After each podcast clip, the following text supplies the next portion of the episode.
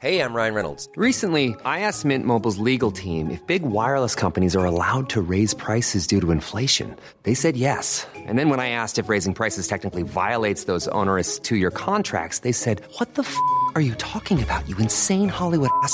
F- So to recap, we're cutting the price of Mint Unlimited from $30 a month to just $15 a month. Give it a try at mintmobile.com slash switch. $45 upfront for three months plus taxes and fees. Promo rate for new customers for limited time. Unlimited more than 40 gigabytes per month. Slows. Full terms at mintmobile.com.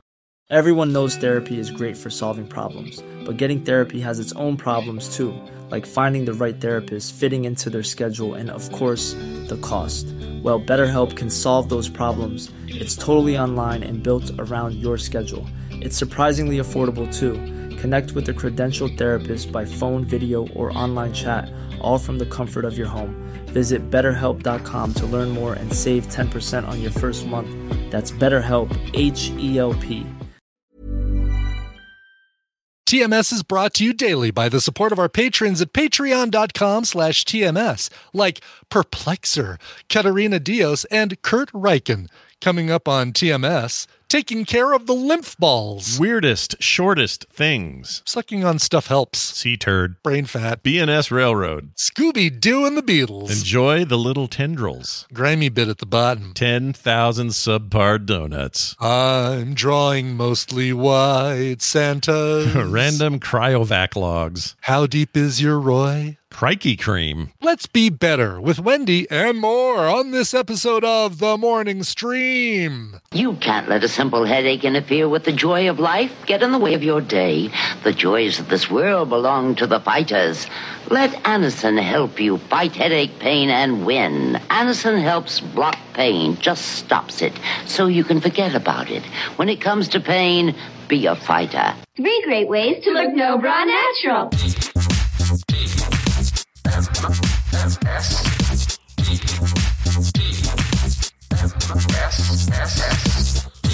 This is the morning stream with Scott Johnson and Brian Ibbott. Big ol' freaking dirt blanket.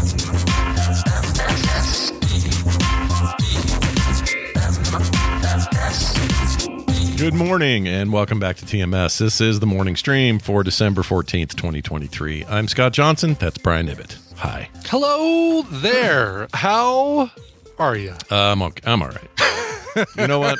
Hanging hanging out with you in pre-show helped helped uh, move the the what do you call them? The voice box around a little.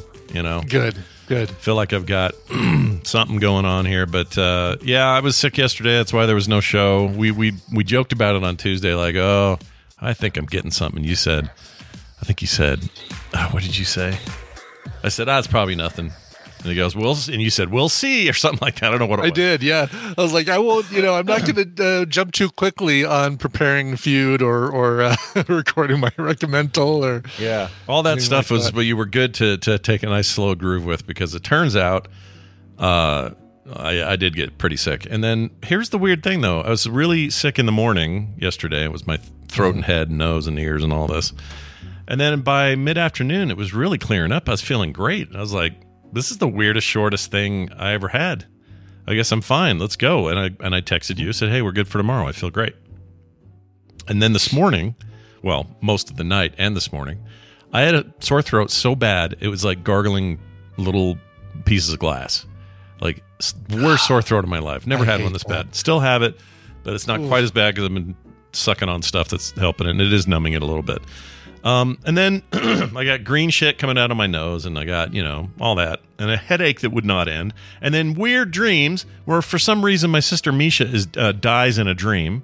I don't Oh, like God. I don't like that at all. And even though the dream had her walking around as a ghost trying to explain herself to everybody, the dream still felt real until I woke up. Right? Yeah, it, it's funny how those you can have the weirdest crap happen in a dream, and your brain is like, "Yeah, it's okay. That makes sense. That Yeah. totally is uh, totally within the uh, the boundaries of this world we live in. That absolutely could happen, just it, like that." It made me think too, like when you see somebody babbling in a street, um, you know, like a homeless Yeah. person or something. yeah, yeah. I I always have I always feel some measure of uh what's the word? I worry about them. It's like sympathy. Yeah, Yeah. I'm like, oh man, of that'd be that must Of be course, yeah. they're having a hard life and all that. But when I have a dream like that, and it's usually when I'm ill or there's a fever involved or something and they're worse, those dreams make me wonder if these are people who just can't help but have their brain do that in the light of day, meaning in real time, Yeah. like all the time. yeah, Yes. not just at night, not just when they're in their subconscious, like they're always having it, and that sounds like hell on earth. like like basically living in a fever dream. Oh, basically. can you imagine? Like, if that's what that feels like, I have a whole new uh, body Level of respect sympathy for those people. of, yeah, uh, yeah, yeah, because I could not do it. Oh my gosh. yeah. No, it's Anyway, it's um, you know, without getting without getting political or anything. I mean, that is that is um what a majority of the situation with with the homeless uh, uh, is. Uh, from hearing from Tina with you know her adult protective services job, a lot of people well, there's a, a fair amount of people think that oh well it's just people who are too lazy just decide they don't want to get a job blah blah blah but um, there's so much uh, so much mental illness out there that is difficult to manage especially when they refuse treatment if they're an adult they can refuse treatment Right. and there's nothing you can do unless they prove to be harm to themselves or others so right. Yeah, and all, if Yeah. all they do is walk around and hear voices and talk to those voices and refuse Right. treatment, what can you do? You exactly Can't you can't do anything until until they become violent or uh, to themselves Yeah. or to somebody else Yeah. yeah. it's tough it's really really So I woke up this morning just going, if that's what that, I don't know why I thought of it, but I was like, if that's what that feels like, that would suck. Because I can leave it behind. I wake up and go, oh, that was a dream. Phew, my sister's fine. yeah i mean it's a similar situation in that they are experiencing something and reacting to something that they have zero control over that is that is not what the rest of us uh, or a majority of us are experiencing Right. um, whether it's fever, whether it's it's um, you know a chemical um, a malfunction in the Mm-hmm. brain. Yeah. Our brains are weird, man. They are They're They're weird. complex things. It turns out. It, it, it- they are weird, and sometimes they make decisions that, in retrospect, make no sense. Like the thing I'm about to play you. And they're Right. like eighty percent fat, by the way. That's true. There's a lot of fat in our Yeah, brains. a lot of fat in our brains. Yeah. Sorry, Yeah. sorry, folks. It's all right. I ate a burger. Fat yesterday. shaming our brains. That's the other thing I knew of yesterday, or the reason I could tell I was getting sicker, uh, or that I was having a legitimate, you know, uh, viral uh, thing happening, was how hungry I was. Mm. Gosh dang it, I was hungry, and I wasn't. Uh, you know what is it? Starve a fever, feed a cold, or whatever it is. That's what they say. I can never remember. It's it's the most useless thing because there's no rhyming. There's no easy way to remember it. It's like, oh, if it's brown, flush it down. If it's yellow, let it mellow. Love that because it's easy to remember. It rhymes. Right. Right. If the, glove- if the gloves don't fit, you must have quit. Hey, okay, it was bad, but at least it rhymed. Yeah. But you, you can never remember if it's starve a fever, feed a cold, or feed a fever, starve a cold. Yeah, I don't. I There's still don't. no- like to this Yeah. moment, I don't know. So whatever it was that was making me hungry, that's the version of this I have, and I was so freaking hungry all day. Yeah. Yeah. Couldn't stop eating. If you're hungry, eat a pizza. No, that doesn't rhyme either. Doesn't Dang, rhyme. uh, if you need some, pi- if you pizza in a pizza, no, can't do it. It's not happening. All right, Chris well, in our let's- chat room says FAFSAC, F A F S A C, feed a fever, starve a cold. that's if- how if- you remember that. Yeah, it's funny, right? Like he remembers it via the uh, the handy initialism FFSC. I don't. I don't know. I don't know if that would work for me. I can try, but I don't think it's going to work. That's wild. I love that actually. Um, Yeah. All right, uh, Brian. So sometimes our brains do things we regret. I'm about to play you something that there's no way they don't regret this. So I'm Okay. listening to James Taylor. Well, actually, Oh, sure. I'm just listening to a Christmas mix of songs. Okay. Excuse me. Woke up this morning and I knew you were gone. Suzanne, the plans they made put an end to you. You're, that's pretty good, James Taylor. Got- I've seen fire and I've seen rain. yeah. He's Anyway, he's seen okay, sunny please. days that never stop the pain, or however that goes. So yeah, yeah, sunny days that would never end. No, no, There's about a about a woman he knew that went into uh, actually went into a mental health facility or went into rehab or something. Oh, And, really? uh, That's yeah, a nice way to tie him. this together. Yeah. yeah. Well, anyway, That's he's a got, callback, folks. yeah, so that's what that's called. He's got a version of "It's Cold Outside." Oh yeah, sure. And the the that- problematic song about uh, uh, why don't I just lock the door and keep you in my house? Yeah, it's a little weird. And there's a lot of interpretations. Like when it was originally written, it was some people claim it was like an empowering song for women because the because the woman wanted to stay but didn't want to piss off. Some, I can't remember what the deal is. There's a whole argument which I am not going Really? to explain here, but there's a whole thing about that. But regardless of all of those issues, and there are issues, that song's got issues. There are issues. Yeah. even if Yeah. even if it was never meant to be what it is, today we have an interpretation of it that's problematic. All right. Okay. But this is not the problem. The problem is that in the middle of it, James Taylor decides to talk.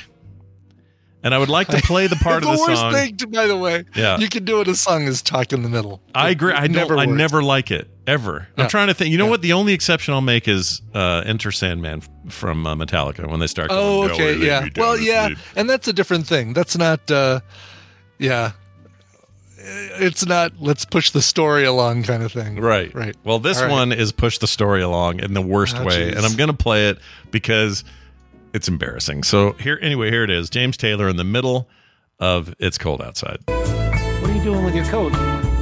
You don't need your coat. What are you putting your coat on for? It's warm in here. Oh my gosh, dude! what are you doing with your coat? You don't need your coat. What's up with your coat? Oh, no. Hey, coat, coat.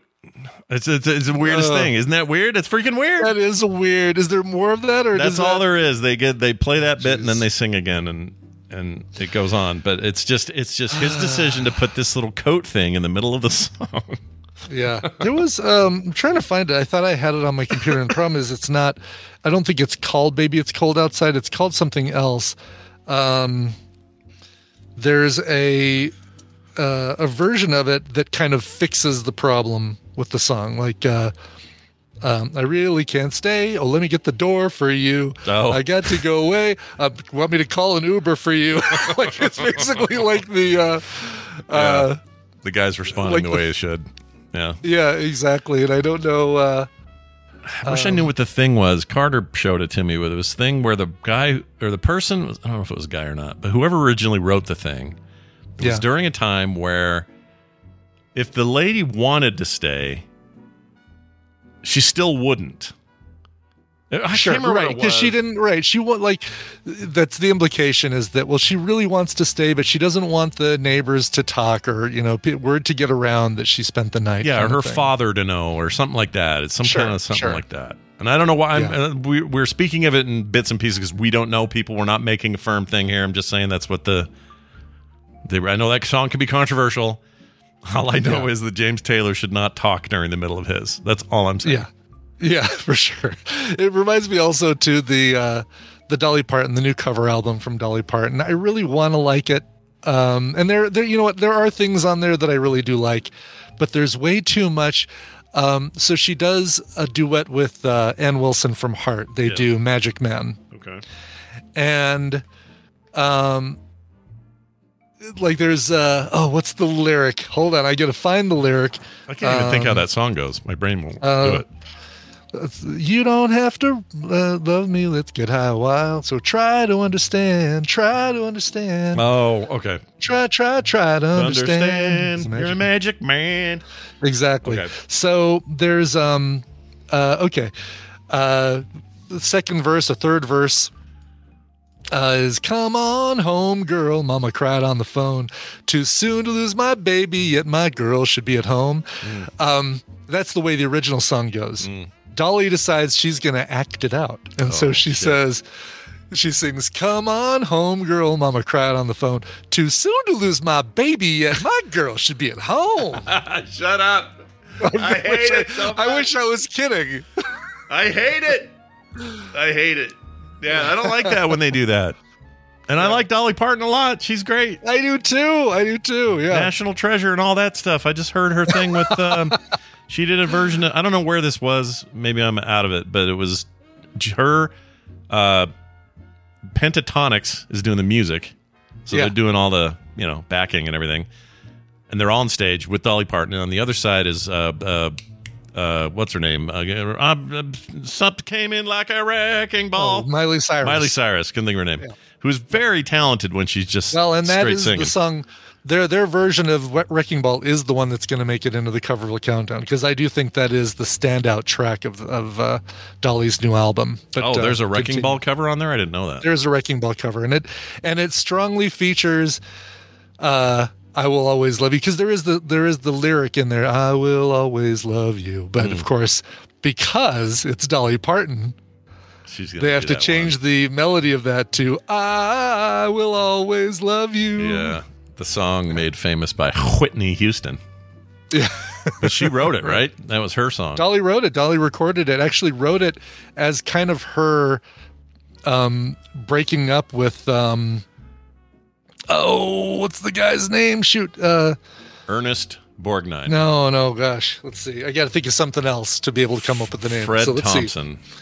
See. That is not helping. So Ah. Miley Cyrus, uh, Wrecking Ball, and uh, uh, Wagoner, Porter Wagoner. Oh, That's Porter how Wagoner. it works, man. You think of something else, and it and it becomes a lot clearer. So she wrote, "I will always always love you" is kind of like the I'm I'm crawling out from under your your wings and or your your shadow, and I want to go spread my wings and be my own musician. And so she wrote that, and wrote the lyrics. He read them. He's sitting in his office. He's reading these lyrics. And says, this is the most beautiful song you've ever written. And I guess I understand what you're trying to say, but um, can I produce this last song for you? because I know it's going to be a hit. Wow. And uh, and have it be huge. And uh, sure enough, he did. It was her last song with him, and uh, made money then, but made a ton of money, of course, when uh, Whitney had a huge hit. Yeah, with it. you have all that back end money from Yeah, the exactly. repopularization of a thing. That's cool. Yeah, yeah, the cover. Yeah. I didn't know that until you told me that a couple years ago. I always thought it was the original. Oh, because I mean, Whitney makes it so it's iconic for Whitney, and and uh, um, And the bodyguard, which had And The uh, your Kevin Costner in it. You know, right, of course, I was into that. I thought that and was a cool. katana so sharp it could cut a scarf, if I remember correctly. That's right. I saw that in theaters twice, not because I wanted to see it a second time, but Wow. because I had a date to see it a second time, and I can't remember why I saw it the first time. But I was like, oh, I, I just won't say anything. I'll go see it again. It's fine. It was one of those dates where I didn't want to tell him I'd already seen it. I don't remember what the deal was though. What year was that? It was like early '90s, right? I think so. That movie? yeah, Something like that. Late '80s, early '90s, '89, '91, '92, somewhere like in that. that in that cluster. Somewhere, but right before I got married. Yeah. Um, uh, let's see here. Oh, on that wings and nuggets thing. Excuse me. Ryan from Vancouver wrote in. He said, "Morning stream. Good morning, BNS Railroad. Is that the first we've had of that, or is that a is that a redo? It's got to be a redo. Somebody has to have come up with BNS Railroad. Because that's pretty good. If it, if it it's, hasn't, it's come up okay. I mean, it's B and O Railroad is the actual monopoly space, but uh, yeah, that's true. yeah, Uh, but lots of it's body okay. odor. It's it's all right. I'll Uh, give. I'll, I'll, You'll allow it. You'll allow it. All right, let's do it. I, minor clap from Brian. Yeah. I just heard you talking about the naming of boneless wings and nuggets. Uh, this is when we were. I was complaining that they're not actually wings. They never had bones taken out of them. They're just right. chunks of Right. They're they're meat. chunks of sometimes breast meat, thigh meat, whatever that are. Yeah. and they're fine. And most uh, most of the time they're fine. We're not talking about chicken nuggets at the McDonald's where they're pink goo. We're not talking about that. He says, I was in Safeway once and looked at the store made sausages, and some joker had labeled them random cryovac logs. That's great. Yeah. Okay. Love it. Lo- Yeah. Random cry- cryovac logs. Love the show, though, Ryan. He says he's in Vancouver Island, another postal worker that hates Uline catalogs. So, Ugh. Yeah. yet another one. Yeah. You guys are everywhere. What is, we have more postal workers listening to the show. it's so funny. Well, it's just so funny how, you know, that's that's not the thing that I expected to take off and have everybody say, "Oh my God, Brian, you're right. Those damn Uline catalogs." You know, there's Yeah. there's so many more things. If I'm going to make a sea change in the world, I didn't think it was going to be on the, leading the front against the the horrors of the Uline catalog. yeah, I wouldn't have predicted that either. But yet here we are. Yet here we are. So fine, I'll take it. All right, Whatever. one final thing. This is a phone call that we got from someone who is an anti hype, full blown hater. So I've talked about Oh, being gosh. anti hype. This person goes one step further and they wanted us to know about it. And I feel like this might be aimed at you a little bit, given the music connection on it. I'm not sure. Oh no. I'll let you interpret all right. it for yourself because maybe I'm wrong. But uh, but here's what this person had to say. This is Dana calling for the morning stream. How goes it, Soap and Bubble? Uh, so adding on to the conversation about Scott being outside the hype bubble, I will take you one further where if it is something huge and I am told many times how much I'm supposed to be a part of it, how much I'm supposed to like it, such as like Scooby-Doo or the Beatles, I will actively hate it. I hate the Beatles. Come at me. Love the show, bro. Bye. I feel like she focused on the Beatles because she knew you'd have a thought there. But uh, Oh Yeah. no! I mean, I sh- I know she's not the only one. I know a lot of people who hate the Beatles, and it's totally fine to hate the Beatles. I mean, if the Beatles aren't your thing, um, Yeah. Okay. Good. I was. I was really good. I was really worried that I was going to be more targeted in that thing. I don't think I was targeted at all. Yeah, not really you, Um, but the the music no. angle's interesting. I don't want to. I don't want to skip over the fact though that she said Scooby Doo Oh, and the Beatles. Yeah. It Scooby Doo. Interesting. I mean, was there was there a hype bubble around Scooby Doo? Uh, not that I'm Maybe. aware of. I don't Like, know. Like that. That's Listen, you must like Scooby Doo. What's wrong with you? I don't know where that came from. I didn't know Scooby Doo had that kind of aura around it, but apparently it does. Yeah, yeah. It's um, uh, you know, and it's fine. Uh, you know, being basically, um, I think that you run the potential of missing out on some great stuff that is great yet still has a hype bubble around it, rather than just the stuff that is that people glom onto and is not as great but has a huge hype bubble around it. Right. You know what I'm saying? Like, um, uh. I'm going to come up with something that you know, like the Barbie movie. Um, it was good, and it also had a hype bubble around it, and did, and and um, you you know, uh, having being being super anti hype bubble, I can understand it. It's a human nature to say I don't want to follow the herd. I don't want to be among the lemmings that like something, but I do. You know, I think you have to kind of balance it and say, oh well, this thing that it does have a lot of hype around it might actually have some. Um, might actually have some guts. Might actually have some credence to where Sure, it's a, a good sure. thing. Yeah, and I liked Barbie. It was good. Yeah. I liked it a lot. I still haven't seen the Oppenheimer, but that's just because I, I don't know why I didn't see that in theaters. I just didn't. Yeah, there was no reason to see it in theaters. I mean, Not- I, not I really. loved the movie, but there, you know, aside from the the uh the scene with the explosions spoiler alert folks there's an explosion in oppenheimer Yeah. um there was really no reason to see it on a gigantic screen Yeah. I mean, I know they always push for the IMAX when it comes to Nolan movies, but sure of course that one felt like it didn't need. For me, it didn't I'm- need that. You know. Yeah.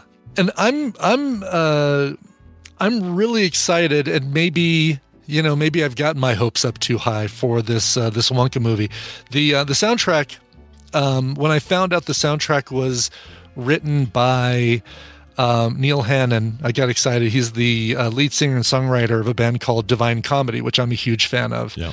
And uh, so it's like, oh, great, he's he's Irish, Claire. Um, as soon as I found out that uh, uh, he, he was involved, I'm like, oh, well, I got to listen to the soundtrack. And I've been listening to the soundtrack, and I am in love with the soundtrack. The soundtrack is great, and what's cool about it is it. You know, I was thinking, all right, this Wonka thing is basically just going to be an origin story for the Roald Dahl character, blah blah blah, right? Right, End right. of story. Sure. Um, this is going to be a direct prequel to the Gene Wilder version of the film, not the not the Johnny Depp thing, but because there are musical notes, and they he totally took some stuff. Was it Anthony Newley, the composer for the first one? He used a lot of similar elements. And there's, you know, there's the flat out little uh, uh, flute noise that he plays to call the the Oompa Loompas, and the whole the Oompa Loompa theme is uh, is the same. A little bit of um, pure imagination is in the soundtrack. I'm surprised. I didn't know any of this. This surprised me for some reason. It surprised me too when I started listening to. it. I'm like, oh, this is okay. This is going to be like a direct prequel to the Gene Wilder version, and they've managed to capture a 60s 70s sound in melody and tone that isn't in not in production not in in sound quality but in that um arrangement and tone that it's like all right i'm i'm piccolo that's right. But uh yeah the the tone of the stuff very much fits with the um the sound of the the original movie. So i'm kind of kind of looking forward to it. We're seeing it saturday night. Mm, nice. we got a Christmas party tonight, and then got a uh, Hanukkah party tomorrow, and then we're seeing Wonka Saturday night. It's the three tipped uh, sword you got going there. That's right, this weekend. exactly. That's right. 84% on Rotten Tomatoes so far. It's pretty good. That Really? seems like solid. Wow. Yeah.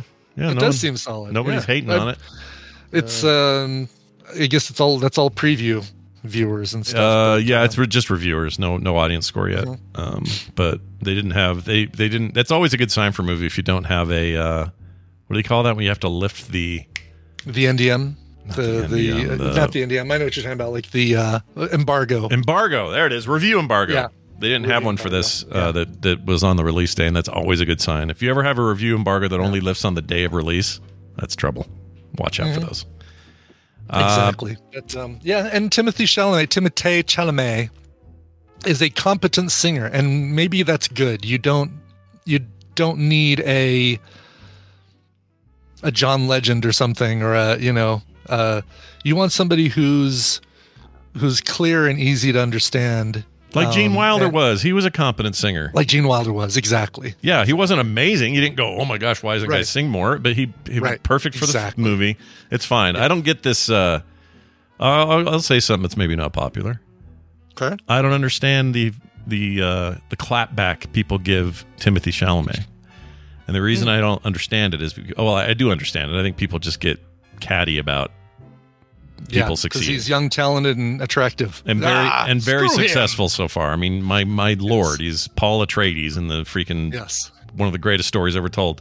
Like And the I things he does to a, a peach, no, a, an apricot, and uh, call me by your name. You do. You don't want to know the things he does to a, an apricot. Oh, I never saw that. How was that? Yeah.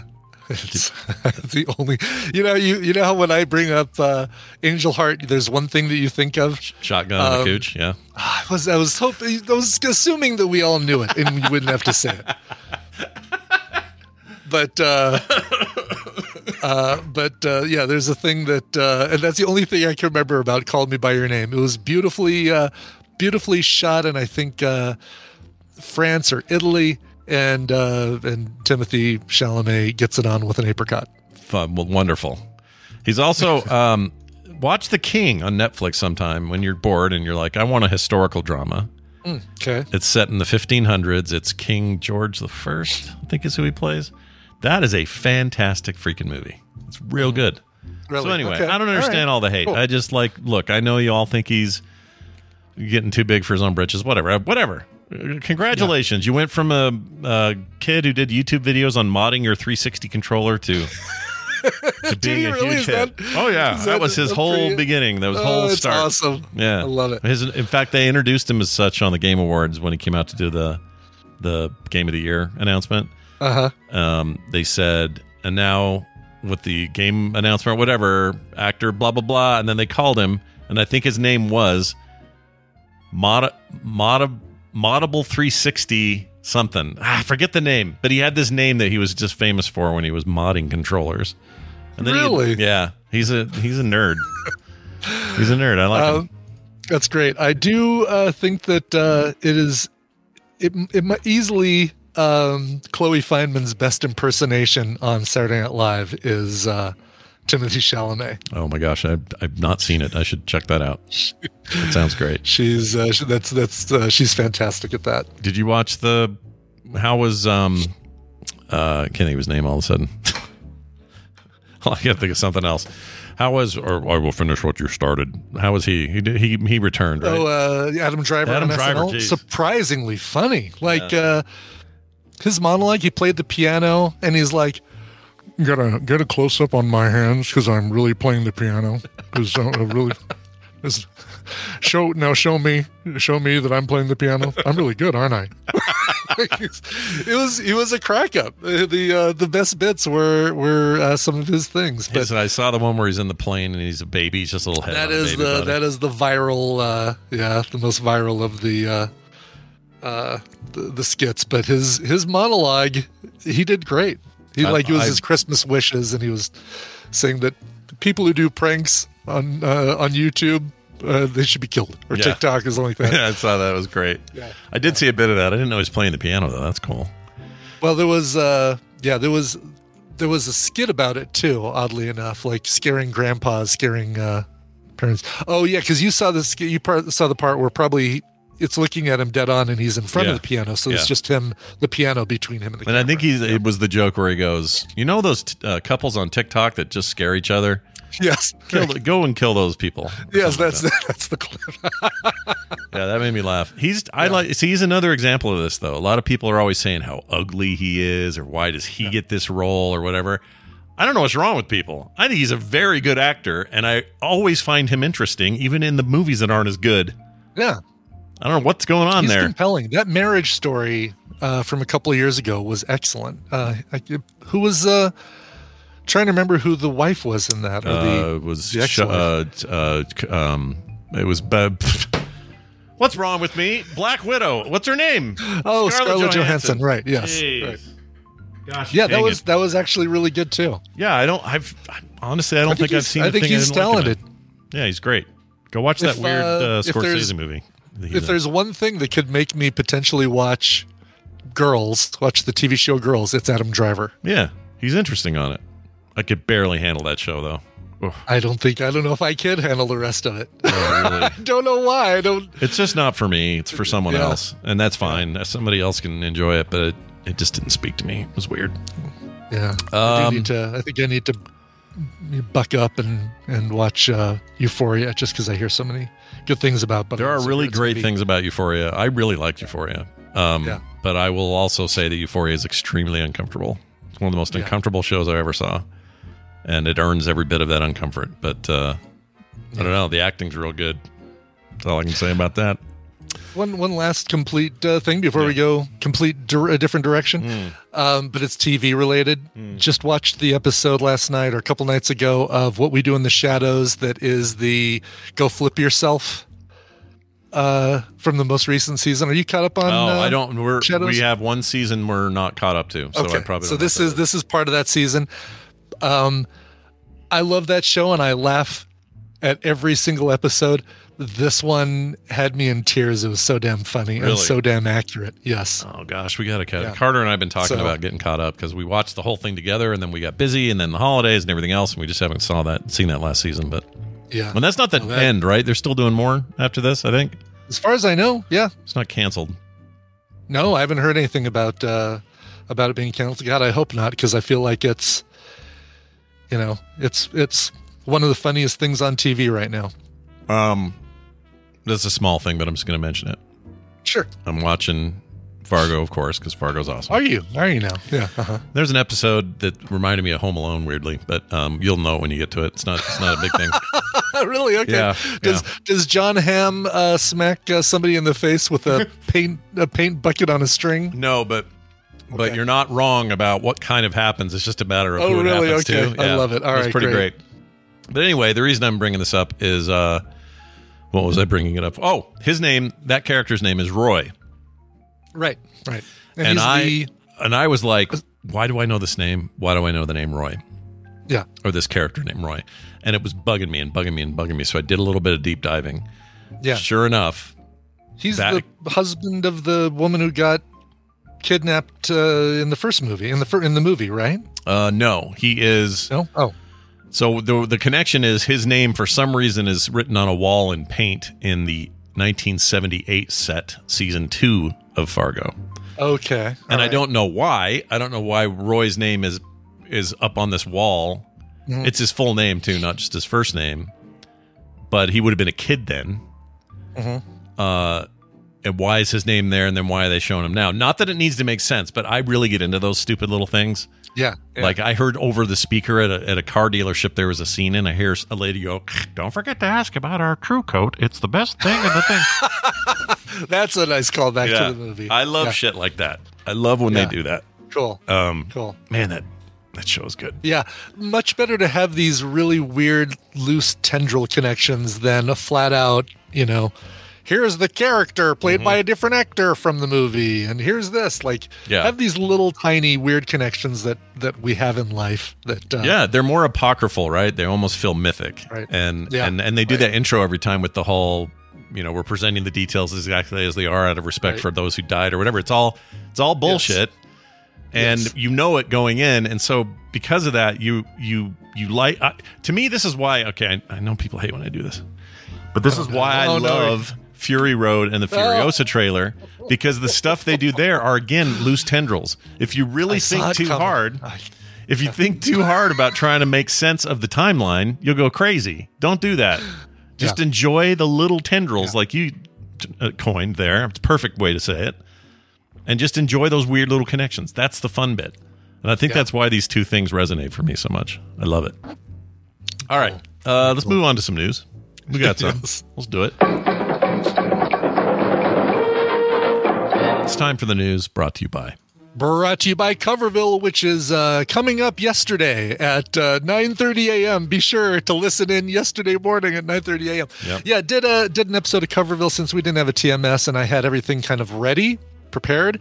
Uh, did it yesterday morning, but don't worry, it's a podcast. You can go back and listen to it, and you'll be treated very well if you do, because it is my annual Christmas episode. But I kind of turned it on to, on its head uh, for this one.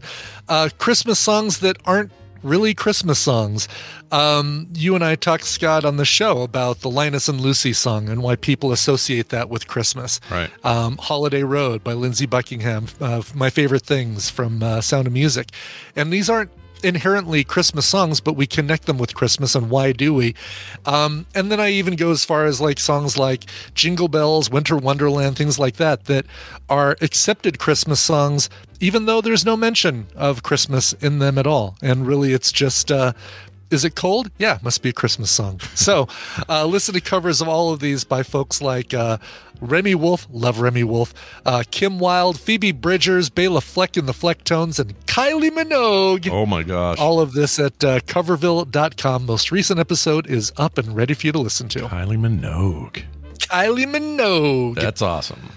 Um, real quick here, I'll put it in our Discord and on the uh, chat here. But um, I've decided you, you mentioned Holiday Road, and it may, reminded me of this thing I saw. now that I would buy that. that I would buy in a heartbeat. Yeah, if Yes. you're if you're saying to me, "Hey Scott, do you want a Cybertruck?" My answer is usually no. I think they're weird, undertested. There's problems. Yeah. I don't I don't love them.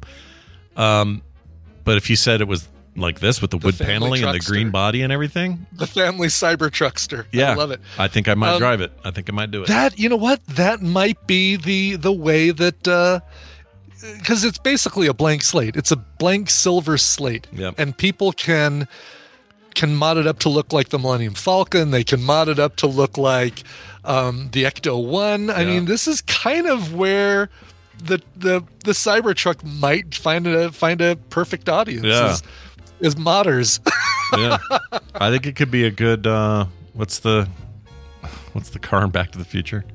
the uh, the DeLorean. DeLorean. You could you could Yes. DeLorean that thing which up. which itself was kind of a, a plain silver car, but Yeah. still. Yeah. All right, time for me to take my uh, my brain shot. All right, let's see how it affects me. Oh yeah, put you might in. have thought I've already taken it by how how quickly I'm rattling. Yeah, no, yes, the other day you were definitely hyped. We'll see if it does it today to you or not. I should take one of those. I don't like the little. I don't like the the the grimy bit at the bottom. You know what I mean? Like where it's I shake the I shake the crap out of it before I ah, I still it. get it. I still get like a little like it's a of. Vallejo paint. yeah. Yes. It is like that. Gross. Yeah, that is tasty. Yeah, they're good. I like them. They're good. Like cra- cram it uh, full of sugar. That helps. I think Is it? No, I don't want to know that. a little bit. I don't think it's a lot, but it's you know enough to taste good. You know, it's two fluid ounces. Oh my god! And there's, I've even got readers on, and I'm having a hard time reading the text on this. Uh, Oh, it's like the one side here, point, two point text. It's ridiculous. it's teeny tiny. Yeah. But uh, Good luck with that.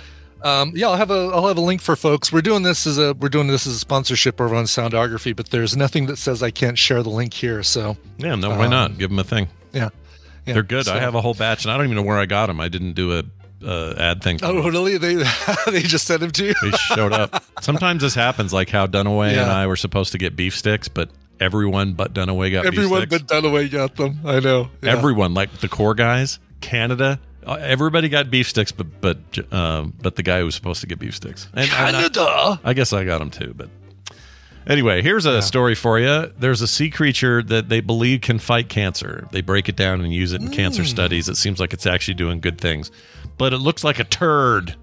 Oh no! Yeah, I'm gonna show you this so y'all can see it. Oh God, I'm Um, dreading it. It is a turd-like object. There you go, sea turd.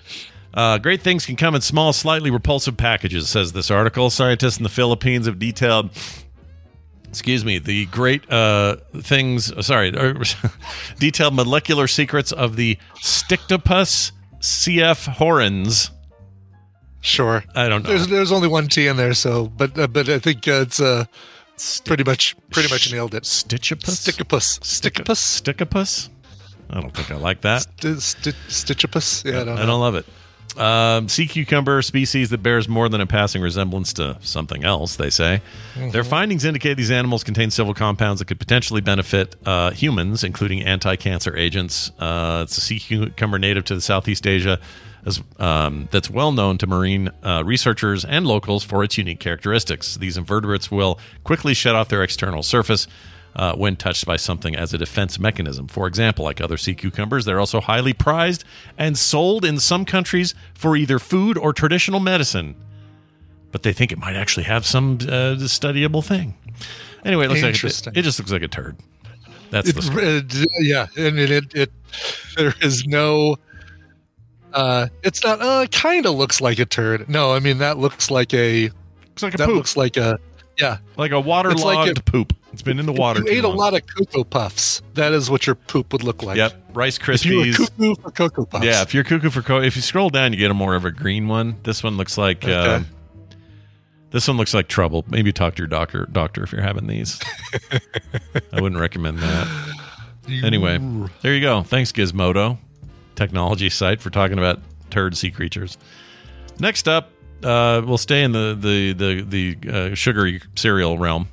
Okay, good. Thank you. Not really cereal, but breakfast food, I suppose. Anyway, a thief has stolen a Krispy Kreme van with 10,000 donuts inside. Oh, man. Oh, geez. That's a lot. That's a Ten thousand donuts. that's a whole city having a Of, of 10,000 subpar donuts. I know there's a lot of love for Krispy Kreme. I, it's, a lot of it, uh, a lot of it doesn't come from me. None of it comes from me. I kind of agree. They're fine. They're it- fine. Yeah. You know, in a pinch, Yeah. someone brings in someone brings in me a box of Krispy Kreme donuts. I don't worry, I will consume the whole thing. But, um, but I'm not like if you if you say that uh, there's a Krispy Kreme a mile away and a Lamar's donuts ten miles away, I'm taking the extra time. to I'm getting Lamar's. Lamar's donuts. Yeah, you'll spend that gas in that time. I Same. will absolutely spend that gas. Yeah. They had their deal on uh, the 12th because it was 12 12. Um, buy one dozen, get a second dozen for a dollar. And even that didn't appe- appeal to me enough. Well, the fact that I don't need to go out and buy 24 donuts probably was the big reason I didn't do it. But, Yeah. but uh, even, uh, even getting one of those boxes for a buck wasn't, uh, wasn't enough to, to enthrall me. They have other kinds like the chocolatey covered ones and like goo inside and all that. Those are all kind of bad. They're not good at all. Like I think that this the standard donut they're famous for, Yeah, they're, they're like it or not, it's a- yeah. glazed. it's their it's their hallmark, right? It's their thing. Yeah, right. But when right. they try to make other stuff and they're like, "Well, here's a bear claw, f off." I don't want that. You just Yeah. don't know what you're doing. Doesn't taste right. it's not as good. Yeah, get don't get uh, Dunford cake donuts. You guys they're the best. There you go. Um. Anyway, Krispy Kreme delivery van containing 10,000 fresh donuts has been stolen. Not not really fresh now, are they? No, no. According to the donut chain, the van was en route to various delivery sites in Newcastle when it was stolen uh, from a Carling Carlingford service station. Never heard of Carlingford. Is this This is uh, Australia. Is like it? I didn't say, realize doesn't uh, Krispy like here. Kreme was in Australia. Yeah, Wow. it surprises me. Lucky Phil, are you uh, are you down with the have has, have you we checked on Lucky Phil to make sure he's not the uh, the donut thief, the donut bandit? Oh no! What if he? See, I don't see him in the chat today. What's he doing? He's sitting there eating ten thousand donuts. Is what he's doing. Dude, it's not a donut. No, this is not a donut either. Nope, this one's not a donut. Nope, none of these are donuts. All ten thousand of these. None of these. All ten thousand. None of these are donuts. I don't see him in the chat. I don't think he's here to reply. Anyway, they're trying to replace all 10,000 donuts uh, and get them to their, their proper destinations. I, I'm, I'm guessing that'll be I can't imagine they're not really like expecting those donuts. Like we're gonna we're gonna find those donuts and we're gonna even though they've been stolen, we're gonna assume that they haven't been tainted in any way, and we're gonna take them to where they need to go. I would hope not, man. no, I think they write off those donuts. It's more, probably more the truck. Yeah, get the truck. It's funny here, though. It says the thief is believed to be a woman. It's a weird thing to add Mm. Because they're not giving us any other description. So what's the point? why? Why would you tell me the gender of the driver? I don't know why you do that. I don't know. It's weird. That's right. Yes. Yeah. I don't know. Anyway, I mean, uh, it's fine if you do that and then go with long, curly black hair. Right. Exactly. Uh, like give us a description. Uh, Yeah, so they- we know what we're looking for. Because she did not refuse to ask for directions when she stopped somewhere? Is that how they know she was a woman? I guess. She pulled the truck over and asked somebody for directions instead of thinking that, that she could figure it out herself. What if there was only one woman? Oh, there's Lucky Phil. What does he say in the chat here? He says, He says, I know, I know Carlingford. "Oh, he grew close to the grew up close to this uh, area." Ah. Okay. Do you, uh, what is your, uh, Lucky Phil, what are your thoughts uh, on on Krispy Kreme? Are you, I don't know uh, what they, you know, Yeah. What, what, are kind the of a presence they have in in Australia. Yeah, because I would have thought. I don't know. It seems like a chain I would never expect to make it all the way there. But Yeah, totally. And you know, there here's a great example of the hype bubble. When they first came to Colorado, lines around the block. Oh, yeah. people like spending the night there to be the first ones to get Krispy Kreme donuts. Same with In-N-Out Burger. It's like, yeah, it's a it's an adequate donut. It's an adequate burger, uh, but it's not. It's certainly nothing that I would wait more than ten minutes, fifteen minutes to get. fully agree. We did that with Krispy Kreme when it came out. I guess we got our first one in oh oh geez, that would have been before I left there. So probably early two Oh, thousand. this was when you were in uh, Mountain uh, uh, Eagle Mountain, Stone- yeah. So it would have Mountain. been, and me and a bunch of people at the company I worked for drove down there and waited like an hour in line. It was so stupid, so Uh-huh. stupid, and they weren't that good. It was like, oh, Yeah. okay, this is what everyone's freaking out about. And then when we got Yeah. in and out some years later, same thing. Mm-hmm. And then when we got Cane's, Raising Cane's, holy shit, it just wrecked traffic on that corner for like Mm-hmm. yes, two weeks. right, because the, the the lines usually extend out into the regular street, and it's like, what the heck? It annoys me. And Raising Cane's, you know, it's good. Again, it's it's really the sauce is really the, the chicken is as good as any other chicken place, I think. Yeah, But Go- it's the sauce, and you probably can find that recipe online for what's in cane sauce. yeah. All these things you can make your own Krispy Kreme donuts if you just do what the internet tells you. No, Scott, you need a conveyor belt that flips the donuts over into the oil for a certain amount of time, and uh, Isn't the deal that they're potato based or something? Is that their whole thing? Is there not oh, is it there? There's something like that, right? something like potatoes or I can't Yeah. remember. Krispy Kreme's whole thing is confusing to me. uh, let's move on to this So true. one. Woolworths. Oh, we have no time. Never mind. It's time. We're Oh, going to take okay. a break. I was going to. I was going to take advantage of the Woolworths time to pull up the uh, information about the song we're about to play. That's a shame. I'll tell you, I will tease it though and say that uh, Monday you'll have a story about maggots and roast chicken in Woolworths. So get excited. Oh wow! Yeah. All right, be there for that. Yeah, and this is an Australian story as well. Also Australia. So uh, there's there's your there's your uh, your Don't uh, tease. don't spoil it for yourself, folks, and Google maggots. Uh, Yeah, don't look up maggots Australia Woolworths. Okay. I guess Woolworths is still a big deal in Australia. Uh, Lucky Phil may be able to decline that or not, but uh, cool. Places I think of as like 70s, early 80s stores here, like soda huge. counter. Yeah. yeah, it's weird. Uh, all right, we're gonna take a still break. five and dime. when we when we get back from this break, my sister's going to show up, and we're gonna we're gonna read a thing. Actually, I'm not going to read it. I'm going to play a Yeah. file. Oh, I was going to say, do you want me to read it? But Oh, we I could have had uh, you do it. we I didn't think of that, but I have we, AI. We got an AI who did it, and uh, gratefully did it because I my throat's in no shape for this. Um, Dear Therapy Thursday. I thought about it. I really thought about it. I didn't do it, but I thought about it. Good. Anyway, that's all coming up after this. Hey, Brian, what are we playing Yeah. for this? We're going to Munich for this one. Hmm. Uh, this is a band called Cadet Carter, not Agent Carter, not not uh, not Captain Carter, but Cadet Carter. Uh, lead singer is a guy named Nick Souter, and he says, "Lift Me Up" is a song about always wanting what you don't have at the moment. The song is about how confusing it can be to not know exactly what you want, and above all, to never know what you actually need in order to be happy and to be able to look positively into the future. I don't know about that, but I think it's a pretty damn good song. This is uh, from their upcoming or their brand new album, Self Maintenance. Uh, here is the band Cadet Carter and the song Lift Me Up.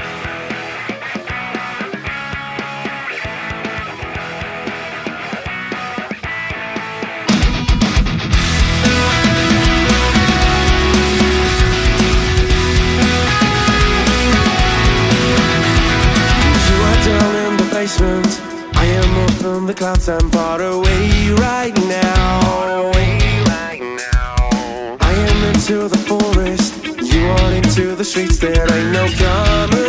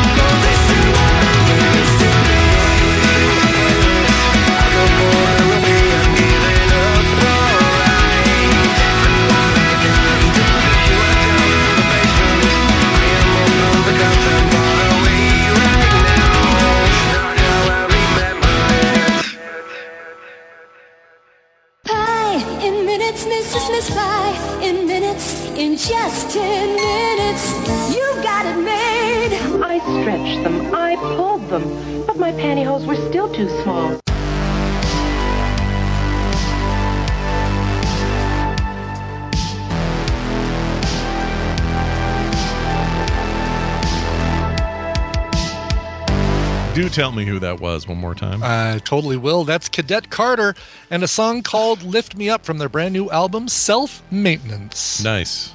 Gonna do a little self maintenance myself. You, uh, I'm doing some self maintenance right now. Um, at some point, you gotta uh, maybe capture a little audio from the uh, the Wing song "Santa Claus on a Helicopter" for our uh, Oh. coming back from a break.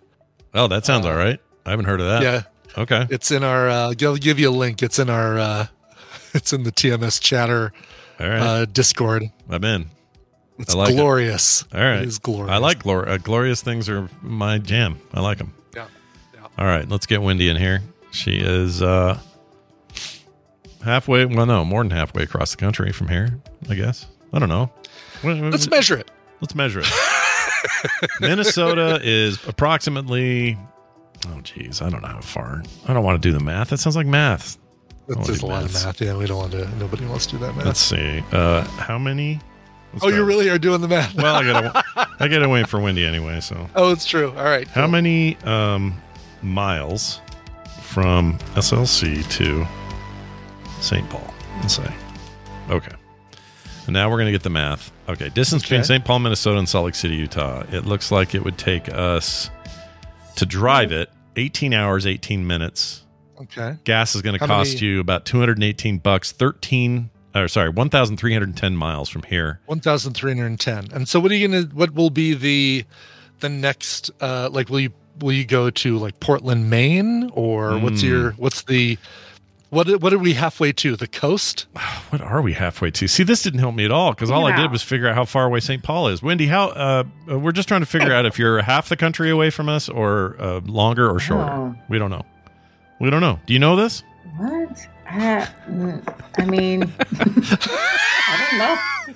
You don't know. I got a lot of other stuff prepped. I did not know I needed a geography brain. Yeah. Uh, that's true. I think also you might be on your laptop. Mic, oh, I think yeah, you're on your other mic again. You're. Uh, oh, jeez. Okay. Well, there you go. Oh, yep. That, that would be it right there. Yeah, that made a sound. Okay. How's There- that sound? That's oh, much better. much better. Yeah, Wonderful. a world of Dang, difference. damn. I need to throw my phone away. Rather than fix the problem, I just throw the phone Just throw away your phone. I think Tosh- that solves so many problems, and I think there are a lot of people I think who need to throw their phone away. I just, agree. uh, agree with Agreed. that. I'll explain the situation to Wendi. Don't worry. Oh, listen, it's uh, Wendi's uh, turn to be here on a Thursday and talk about stuff. Uh, Wendi, it's always nice having you here. Hope you had a nice week and all that. I did. I don't know how. Uh, and everyone's good and healthy. I ended up Yeah. catching some horrible uh, cold. It reminds me of something you had a while back, and, and I thought of you. yeah, and I feel like I got it first. The rest of the country has it now. Yeah. You guys, it's terrible. I'm so sorry. you beta tested it for the It rest was of us. me. Thank you for doing that. Mhm. Yeah. Yeah. something going around for Definitely sure. I was in. Um, it was. I was telling Brian the reason I bring this up. I was telling Brian that I had a dream during it, and whenever you're sick, you have the worst dreams, right? They're always just so weird. and this dream, in this dream, Misha, our sister Misha, died suddenly without any warning, Ah. but then appeared as a ghost the whole time to talk to try to calm everybody down. And so it was me and you and Ken and and me and um, mom was there. And for some reason, John was just handfuls eating uh, weed gummies, just eating weed gummies. I forgot to bury. I buried the headline. Wow. John's eating weed gummies like hand over fist. You did very nice. Sorry, sorry to break this to you, but uh, yeah, Yeah, it was weird. Weed gummies. It was weird though. But we, she would she'd float around as a ghost and say, "It's fine, you guys. It's no big deal. It's all good here. I'm, you know, I'll still be here as a ghost or whatever." But in the in the dream, that seemed really, I don't know. It just seemed so real. I hated it. I almost called you Yeah, when I that's woke up. terrible. Yeah, I know. Yeah. It was awful. So anyway, fever dreams. F those. They're lame. I don't like them. They're bad. Uh, let's get to today's uh, thing. So we got this big long email in response to our request uh, for people to uh, discuss the idea of objectification. Yeah. And, And, it was uh, the perfect email. It, so it, it is you. absolutely perfect. It's a little long though, and my voice is garbage, or it's starting to be. So I'm going to play this audio. Uh, I made an audio version of it, and it will read just fine. So here it is, and let's uh, talk on the other side. Hello, Wendi, Scott, and Brian. My wife and I, married for 20 years now, just had a lengthy conversation about objectifying, and I wanted to share it. We were discussing when it is and isn't okay to check someone out. This conversation mostly revolves around when someone is wearing something that is revealing or appealing to what you are physically attracted to. I was arguing that it should be okay if someone catches your eye. You mentally say to yourself, Wow, she, he, they are hot, and move on with your day without leering or making comments towards the person. My wife said that as a woman, she wants to be able to wear what she feels comfortable in and wants to wear without the fear of someone interacting with her. Through this conversation, I realized that on one level, I objectify the people I see that I find attractive and justify that to myself as everyone does it, so it should be okay, as long as I am not making people feel uncomfortable. Speaking with my wife about it made me feel a little more sinister, is the best word I can come up with. I also spoke with some close friends who said they don't have the same issue of checking out people they find attractive. This also led into the conversation of do they deserve or should be expected to be looked at because of what they are wearing or how they look. Of course, everyone can agree that they should never feel in danger because of what they wear, how they look. It also feels like victim blaming to say they should expect to be looked at if they are wearing something that the general public would view as revealing sexy. We also discussed that in a perfect world, someone would be able to display somehow that they either are or are not okay with being seen this way and that everyone would respect those wishes like some kind of pin or something. Because of this conversation, I found myself taking a deeper look at my thoughts, actions, and am trying to gain better control over the way I look at people. I didn't realize how often I would objectify people I didn't know, and how often I objectify my wife at times. This is also complicated by the fact there was a time in our life together where my wife liked to be objectified, and as she is getting older and wiser, she does not appreciate that from me or other people. To her own admission, this is in part to her feeling like she is looking older and less attractive, and also the fact she has social anxieties. It makes me wonder how often people subconsciously objectify people in our lives, whether that be physically or just seeing people in our lives that have become a literal fixture and take that for granted. I feel it's good for us to once in a while take into question our own actions, and regardless if people feel objectified or not, just taking more time to check in with ourselves and better understand how we view and treat people in our own minds. Feel free to reach out if you have any other questions, etc. Okay. Uh, really good response based on what we asked for. Um, and it got me to thinking about, you know, how hard it is. I was at the mall the other day and it was it was impossible for me to not notice a, a, a pretty woman, right? Mm-hmm. O- over there looking at a kiosk or something and have me even if it's just a quick glance to go, oh, she's she's good looking, and then just move on. And I never think about that. Like I'm sure most people don't think about that. Um, so let's dive in, Wendi. Uh, where do you want to start with this? It's kind of a heavy Mhm. one, or it's a big one. Uh, where do you want to go? Let's start. Was this woman 54 years old? Uh, she was probably not, probably in her 30s, if I had to guess. She's probably 30 something. Yeah. So there's TV age, right? TV age is 18 to whenever things start sagging, which is, you know, gets later and later, but about 40 ish, right? So that's TV age. And that is the kind of prime time where a lot of this is happening, right? So this is why you have creepy old men who are 54 checking you out um, because that age is where we, you know, collectively we feel, or I don't know, and this isn't true for everyone. Okay, let's be clear. Uh, but that that look of that agelessness area, um, that block of time tends to be what most people are attracted to. So it's rarely that you're finding someone attractive who's um, in your same age range as you age, because that we're going to talk about what what the difference is there. Because well, let's back up. What is objectifying? We're using the word and kind of throwing it around, and this person used the word a lot. I love this email. This was really great. Um, because they mental therapy themselves by the end, which was awesome. Um, but uh, he's taking but- away your job, though, is the problem. I love it. Please take away my job. What I loved about it specifically was talking to a, a, a person who has experienced this, right? So talking to their wife about how that's changed over time. And what's interesting is this comment. Let me just, where did it go? Um, what's hard is, or what's interesting, I think is the word he used, is that my wife used to like to be objectified. And I'm like, well, dude, no, wrong word. That's not what she used to like. So some people will give confuse attention with obje- objectification. They're very different things. So we're going to break it down into what these things really mean. Um, but I also really like how he then checked with other people. Like, let me find out. He Did some of his own research. And when I say own research, I don't mean bullcrap research. I mean you ask 10 people in your life if they Yeah. think like you and they don't. That's your own, literally your own research. So I like that. That was great. Um, okay. And then I like the end where it was like, let's be better. Okay. So let's talk about what objectification means. When you hear that word, you guys, what, how would you describe it? Um, I mean, at the bottom bottom line is seeing somebody as an object and not as a person. right Okay. and and the- more the- more specifically it's like brian's absolutely right but if I, it's not like i see somebody and go they are like a lamp That is an attractive thing right there. yeah. Right. it's more like I I I'm looking at their attractiveness minus all other human connection definition uh whatever other word you want to use. In other words it's like they are only that thing. So they are they are let's say the word hot. They are hot and that's all they are. I know nothing else about them and i have built a very closed system around what is hot mm-hmm. and mm-hmm. and and that is all they are to me that that feels like objectification to me Yeah. Okay. So one one clear demarcation is I don't want to know anything else about this person. I don't hmm.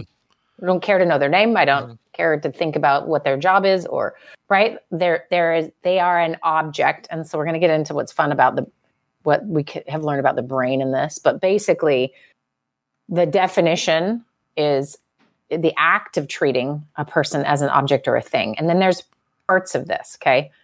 So we can do that on a big scale, you know, fill in the blank, slavery, um, illegal immigrants, right? You can just start to put large groups of people, Japanese folks during World War II, like you start to treat people as things which dehumanizes them, Yeah. right? Yeah.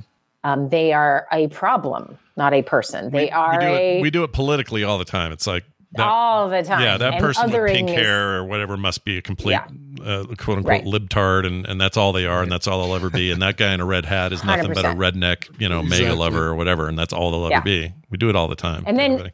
and then subcat subsets of objectification as the ones you guys are referring to which is what most of us usually think about uh, is sexual ob- objectification and that's the act of treating a person as a mere object of sexual desire and nothing else Mhm. don't want to know your name Mhm. uh, and then self objectification have you guys heard of this no No, uh-uh. okay well we'll talk about it because that's this can be Yeah, I'm a- trying to think of how. one. Yeah, all right. Okay. Um, and then the there is a Marxist version of things, which is uh, objectification of social relationships. Anyway, we're not going to go into that. we're going to talk about sexual objectification and then self objectification. Those are kind of the most the ones we're all spending the most time sort of managing. Okay. all right Um, all right. So here's well, okay. I'm gonna have you guys guess when let's we're gonna do sexual objectification for now. Most of the time, at least historically, it has been men objectifying women. Women can obviously objectify men as well, um, but that's kind of the the research and long history of that, and you know feels like a no brainer to sort of talk about. So let's just start with this. What do you think it feels like? And he referenced, referenced this with his wife in the email a little bit. Um, what do you think it feels like to be objectified? Maybe you guys have experienced it. Tell me, what's it like to be I on the definitely, of? I don't think I've. Well, I don't. I don't think I've ever been objectified. But um, obviously, as a person getting leered at or or stared at and Mm-hmm. Uh, whistled at or whatever. I mean, those are extreme cases. Just you know, kind of the um, the the longer look kind of thing.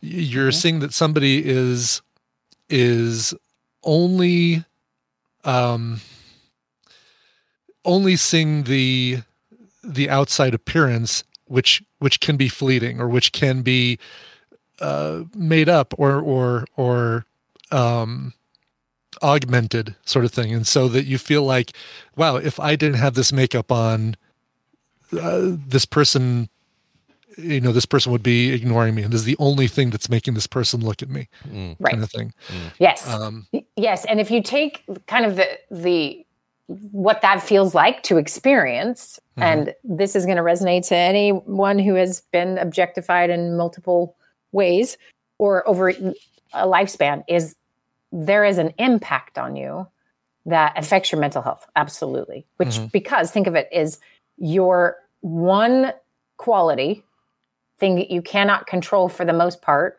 just is what it is is now all that you are and so it Right. can lead to all sorts of um, Like, what happens if I lose this? Do I become nobody? 100%. And, yeah, Our obsession with- out, yeah. yeah.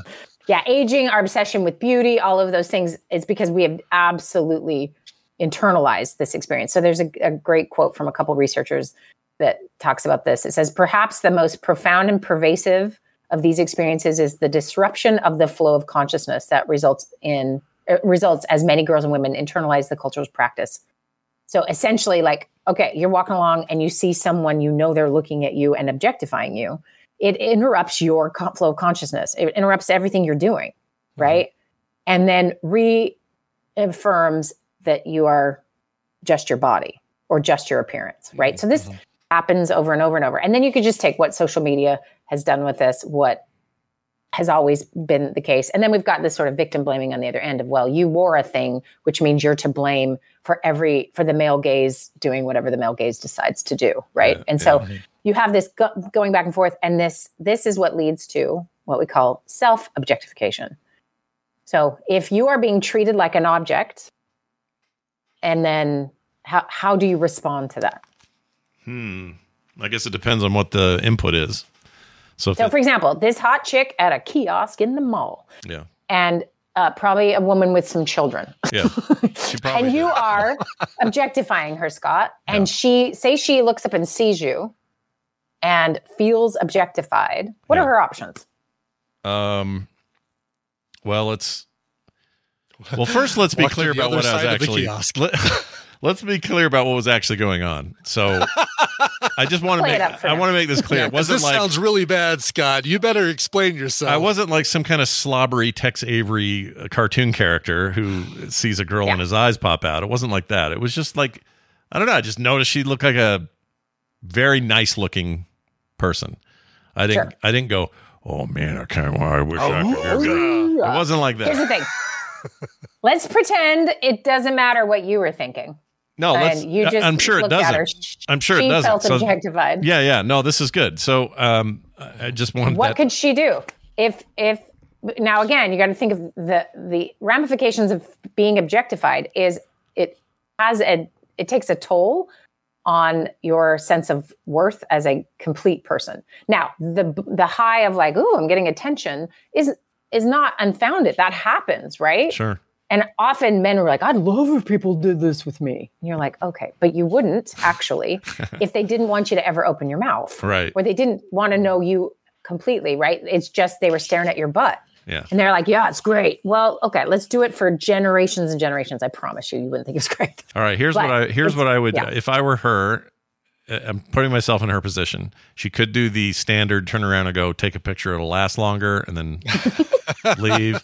You know, like one of She's those. too young for that phrase, but yeah. Yeah, right. well, I don't know. She's in, like I said, she was like in her 30s. I don't want people It's thinking fine. there's some 12 year old girl there or something. I know, I got you. She's 30.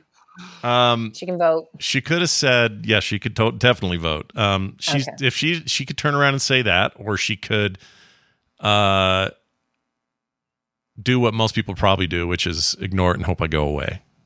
Is probably what what most people do, right? If they notice it at all, like if they see that there's some dude looking at them in a Walmart or something, I'm guessing most just want to get out of there. Mm-hmm. Right. Is that true? Well- I don't know. Yeah. Want to get out of there? Oh, 'Cause- but 'cause and the answer to only the way to question like that- manage it Yeah. so you're not internalizing it would be to externalize it, right? Which might be take a picture, it lasts longer, or Yeah. excuse me, do you need something Yeah, like to, yeah. to become a, a thing, I a real you? person instead of an object? Yes, Uh-huh. and to break that barrier between what I uh, what I was looking at, which was somebody who's never going to interact with me, and so I can sit, look however I want, think picture. whatever I want. Yeah, it's a Mhm. picture. You're right. Mhm. Yeah, you're Right. totally right. And if she then made herself real, and maybe not you, but what would someone then? Re- how would that response be? Oh, I would be like, I'd be, I'd, I'd hate it. I'd be like, "Oh my Yeah. gosh, I'm so sorry. I didn't I didn't Yeah. mean to." That's not. I'm sorry. That's not what I was. Uh, yeah. yeah, you would try to explain Nope. yourself, and none of it would sound right. It would. Be, And it wouldn't matter because it in this case it's less about what you feel and more about what she feels. Oh, So- 100%. yeah. So so the fact that the fact that you would sit there or stand there and fumble around with your words yeah. trying to explain yourself would just show that you that you were totally objectifying this person. Right. Have you guys ever heard of this online where a woman doesn't look how someone expects and then gets just tons of hate for it? Like you didn't shave your armpits, you're the most disgusting thing in the world, or Uh, you, you know, Maybe. just think of that concept. Maybe in person people could behave a little bit better, but online they do not, right? When an object refuses to be an object, the response is usually anger, Yeah. Right? Yeah. Right. Or- And more dehumanization. It's like, let me put you back into object mode, Hmm. take out the humanity. And there's a really strong reaction to that. yeah. Right. Yeah, I definitely see that online a lot. for Yeah. sure. And you you give somebody the option of anonymity, and they're, you know, they turn into the worst version of themselves. Right. And whereas if someone in public called them out, they might have been quiet, but they're going to go and tell everyone this horrible person did this thing. you know, like that that lack of self-awareness, you know, and and what that is is is legitimately a real thing. You're defending your behavior, defending that you objectified another person. Right. And because it is actually nothing anybody wants. Nobody wants to feel like they're being treated like an object. No one wants to see themselves that they are objectifying others, right? Mm. Um, and so that's what I loved about this email too. He's like, I'm going to take the full journey and find out, oh, wait, I actually kind of do this, right? Um, as if it's like a right. What's I have the the, right to check out someone. What's the difference between this and say, um, I don't know, you're you're you're out. no, This will use the mall again. You're at the mall and you see somebody uh, who's on crutches, missing a leg. Um, it's hard not to notice because it breaks your norms, right? You're like, oh yeah, right. Some people only have one leg, or let's say somebody's half their face is burned off. Um, that's different, right? Or is it the same? Because you're still kind of objectifying. You don't know them. You're you don't know who they are. You're seeing them just as a that is a person with their part of their face burned off, as opposed to that's a a person who's you know got a life at home, enjoys working Uh-huh. in his garden, Right. Uh, blah blah Right. blah. way The more full able than I'm giving him credit for. All those things. Is that the same Right. problem? I think it's the same problem. I think one ingredient really matters with at least sexual objectification is that it's for your pleasure. Now, staring at someone who has a physical oddity might also be a weird kind of pleasure in terms of like, oh, like curiosity or, you know, yeah. that again, objectifying. Like, think of early Barnum and Bailey stuff, you know? Yeah. Yeah, like, right. uh, these objects are for my entertainment. hmm Um, Look at the this bearded person- lady. Look at Oh, the yeah. yeah. Hundred percent. You don't really want to see them as a. And someone may be listening to this, going, "Well, what are we supposed to do about this? This is just human, right?" Yeah, Because yeah. some of this, it, at its very base, is we are visual processors as a species. So we are going to process visually. It gives us lots of shortcuts, so we know how to assess someone. That is what stereotyping is. It's like, oh, I can take a shortcut and think of you in this way, and now I don't have to actually do any work. Right. right? Right. And so, but here's the thing: like, if you look at a woman who you find attractive in the eyes, di- that's a different thing. Potentially, you could still be objectifying that way. But if you're just looking at her body, Mhm. That's going to be a different experience Yeah. Mhm. Yeah. for that, both the receiver and for the, the person looking. Like, I'm noticing attractiveness, and then I can't stop staring at her boobs. Right? There's a different Yeah. thing right. happening there because it's not the full person. And and here's the thing: everyone's gonna look and be like, "Whoa, whoa, whoa that was attractive." Moving on. Like you don't have to beat yourselves up. Right. You're not all terrible human beings. Right. However, this is where um, just being aware of this can be really helpful. So, a couple of research studies that I just found. I mean, it has impact. Let me just say that it has a lot of impact on how society functions, especially for the those who are overly sexualized, which tend to be more women than men. Right. Uh, I don't know. Sometimes I feel like men are trying to get in this game, and it's like you guys don't want to join this game. Yeah. You don't want to be a game. part of this. Yeah. It's not fun. Right? Yeah. Okay, and so so actually, let me define what self objectification is. That is this concept of um, hold on, make sure that doesn't start playing. Uh, the idea is that you are essentially turning the view of others that have made you an object because you're viewing you're in the same world as everybody else right, Right. but you are turning that objectifying towards yourself so it's a result of that um, but and everybody struggles with this and it's more a little more common with women but it's the process where you internalize everyone else's objectification of you so real quick does this resonate with anyone your body doesn't look right well where'd you get that idea from Mm. first of all if you really look at everyone's bodies you're all pretty normal Nobody, right? Exactly. Everybody's bodies look right.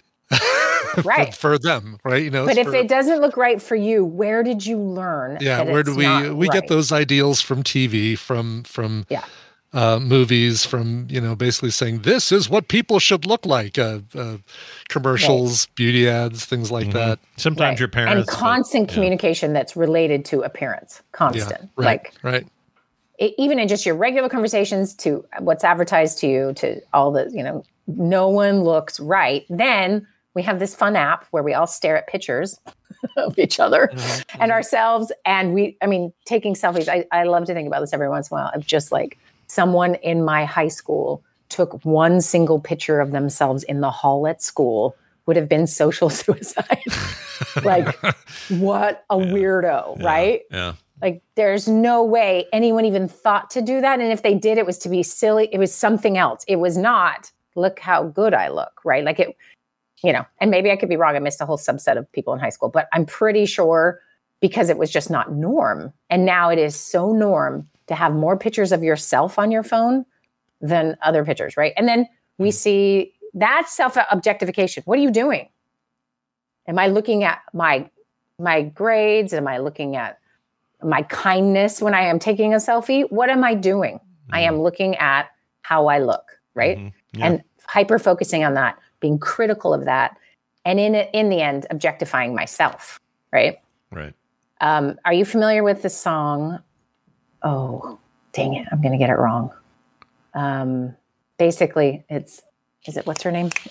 you guys, you're going to Yeah, watch my brain is. fail. Yeah, it's definitely definitely her. This is a real. This is a Johnson moment. But but that was when it. she when she decided to go solo, go indie. Oh, uh, stop before she it. was Oh my gosh. I'm never gonna get it. Anyway, but basically like it's something like um like the sexy girls doesn't feel cold. Oh come on. Shit, I Oh. should have looked it up because I knew I'd forget it. Uh, wait, that Um, ring a bell. What is that? Uh, is it new? Basically- no, it's older, right? Doesn't feel cold. Uh, uh, uh, somebody Google this for me really I'm quick. doing it. I'm trying. Uh, I have no idea. this is not Oh, Cardi B. guys. This is you want is it Cardi B? Oh, it is, Is it Cardi, Cardi B. B? Yes. Yes, yes, yes, yes. Uh, And what's the study line? when looking hot means not feeling cold evidence that self-objectification inhibits feelings of being Yeah, cold a hoe never gets cold. That's it. a hoe never Okay. gets cold so the, so there's actually research on this, and this was one of the studies I want to tell you about. So one of the studies is literally that uh, when you self objectify, you don't experience certain things the same way. You experience them more like an object, like you are literally don't record the cold quite the same, and some other kind of numbing experiences. So when I have people come into my practice and they're like, "I'm really numb," and I'm numb to this and that, like definitely if it's a female, we will go down the road of um, who has essentially taught you you're an object, Mm, right? I mm. don't say it like that exactly. Um, but if you have too many feelings that I have nowhere to go or no one listens to, you'll they'll be numbed, right? And so this self objectification can lead to this too, where you literally feel less, which is interesting. And what they found, they've done a bunch of studies. They put people in fMRI machines and we watch their brain activity. And what the wildest thing to me, this because you know it on one hand, but when it's confirmed, it freaks me out. and that is when someone is objectifying like a hypersexualized image of a woman and they are in the act of objectifying her for sexual reasons, what happens in their brain, all that lights up. We can do the same thing if they're looking at an object, Hmm. like an actual object. Their brain will do similar things, even though it's a person. So let's say it's a car that you really want, like a sports car or something. Mhm. You get those same regions of the brain light up when you. yeah something I want. So it's got it's got the reward centers kind of activated, Yeah. of course, but it's also just like a ball or like a, you know a toy truck. It doesn't have to be something you you desperately want either. And that is how we process what objects are. So this ties into what we talked about last time. Remember, we were like we infuse personality into objects all the time, right? Yeah. Mhm. Our- right. our we name Whoopi. them. We We name our cars, Yes. right? All of those things. It's it's like the reverse actually exists with an The actual anthropom- human. right, the anthropomorphization of our objects and the optimization of our humans, Yeah. objectification of our Is that why there's so many people are so stoked about the idea of artificial humans? Um, uh, but you see this in AI a lot. It's like, oh, we're gonna they're gonna finally have an AI girlfriend who never tells me no, never says anything critical of me, whatever. It, it, it's kind of in those. It's in that vein, isn't it? Yeah, you can see why that would be appealing because an object can't hurt you. Yeah. right and so when you know the woman who comes up and tells you not to look at her and gets in your face is now not appealing to you because she's hurting you Yeah. um, but the the, the non real human can just satisfy my needs right and that i mean we've we've played with this with you know throughout history and there's plenty of movies that are attempting to address it but if let, let's just boil this down to some like real life consequences though so, first of all, we could talk about eating disorders all day as a real life consequence of self objectification. Yeah. Um, you know, things like that, that really an individual, numb, depression, tons of anxiety. In fact, the, the emailer talked about his wife's social anxiety. It was like, oh, I wonder where that comes from. Like the attention of others. And, and think about that for a moment. When the attention of others can be neutral to dangerous to, I mean, all sorts of things. It's no wonder people aren't just terrified of other people right? You just don't know what they're doing or thinking. And if you're being objectified, you might be in real big trouble. So when you think of assaults or you know, anytime someone's rights are violated, often the perpetrator has reduced that person to an object, right? Even just stealing someone's purse. You don't you're not thinking about that. You know, when you get robbed and you were like, my driver's license Yeah, right? That's the realness of you. And they just want the money and that's it. It's Yeah. like they have to actually not see you as a full person. It's too difficult um, to to have those two things. It has to be, you know, you have to be de- dehumanized a little bit for. So we have violation, we have crime, we have all those different things. What's interesting, and he- here's where, um, sort of as I was thinking about this and studying it, a couple different research things have popped up that literally show how the brain um, impairs empathy toward a sexually objectified woman versus one that is not. So, like for example, I could show you a picture of a woman who is dressed in a particular way. I, I angle the camera so you're really only looking at her body, de emphasize anything else about her, right? Just she is a sexualized picture of a representing a woman versus a non-sexualized woman, just a normal person sitting there with their whatever, right? Like you can imagine, it's pretty easy to create those two pictures, Sure. Sure. right? Sure. Um, and what they found is there's neural evidence that basically shows that the perception of physical pain for a woman who is the sexualized in any kind of event does not register with people. They don't think she's in actual pain. And for a woman who is like your mother or your aunt, then they're in pain. Right. And then think of how this applies to actual crime against women, Yeah. right? Domestic violence, Mm-hmm. rape, all of these things. If she's not a real person and she's already sexualized, she then, and and this is how it actually translates. And if you're familiar with the Justice Department, Justice Management of Domestic Assault in this country, you'll know that the consequences for harming a woman are not as high as they should be. Um, and often that sort of dehumanization or animalistic dehumanization is kind of the term they use Yeah. um, means they have less severe punishments. And so people on juries will even perceive with less empathy any human being that is more sexualized, which is wild, right? Am I the only one that's freaked out? No, I mean, because yeah, you, you should the look and feel the way you want to feel, and if that if that happens to be Mhm. provocative, that if that happens to be uh, showing a lot of skin, whatever, um, you should be able to do it without fear of of attack or violence or it's, whatever. It's funny though because you kind of described uh, what the science sounds like it's bearing out is there is something to the oversimplified reaction a man might have to saying, "Well, Yes. she she dressed like that." Yep. And he's made the simple math, which is, well, that means she wanted me to leer at her and whistle. But what he's missing is this whole thing you just described. Right.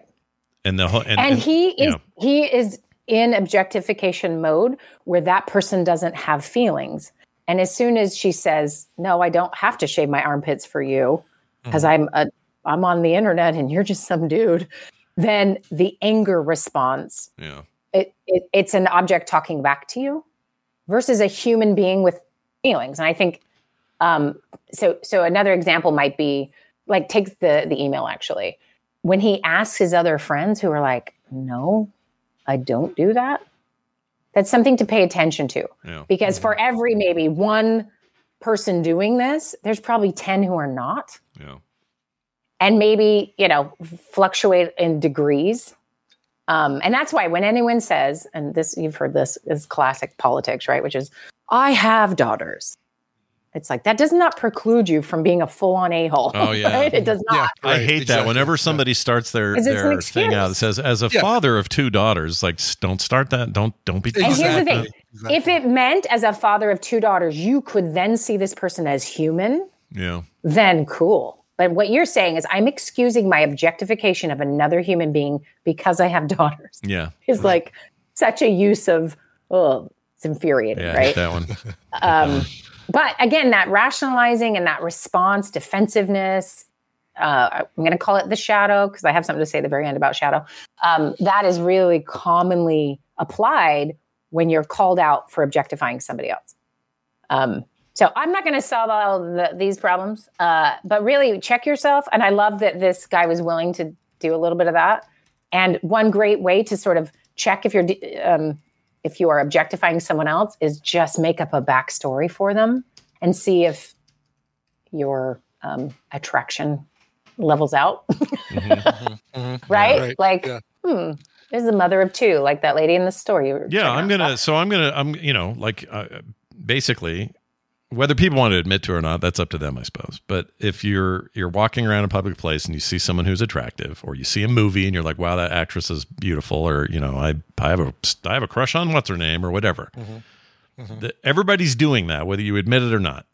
What i'd like to do is figure out how you can get your brain to interrupt you and say oh yeah by the way remember these are people. Uh-huh. And remember, you know, give that speech to yourself.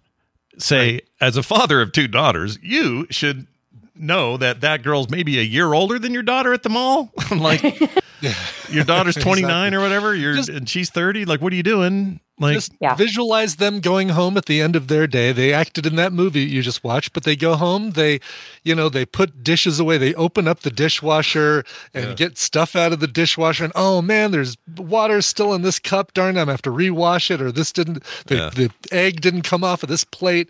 Like just all the the mundane things, and it humanizes in it, and it puts everybody kind of at the same level, and not not this. yeah. You know, The trick is just remembering to do it or, or having, Yeah. having the wherewithal to go, stop it.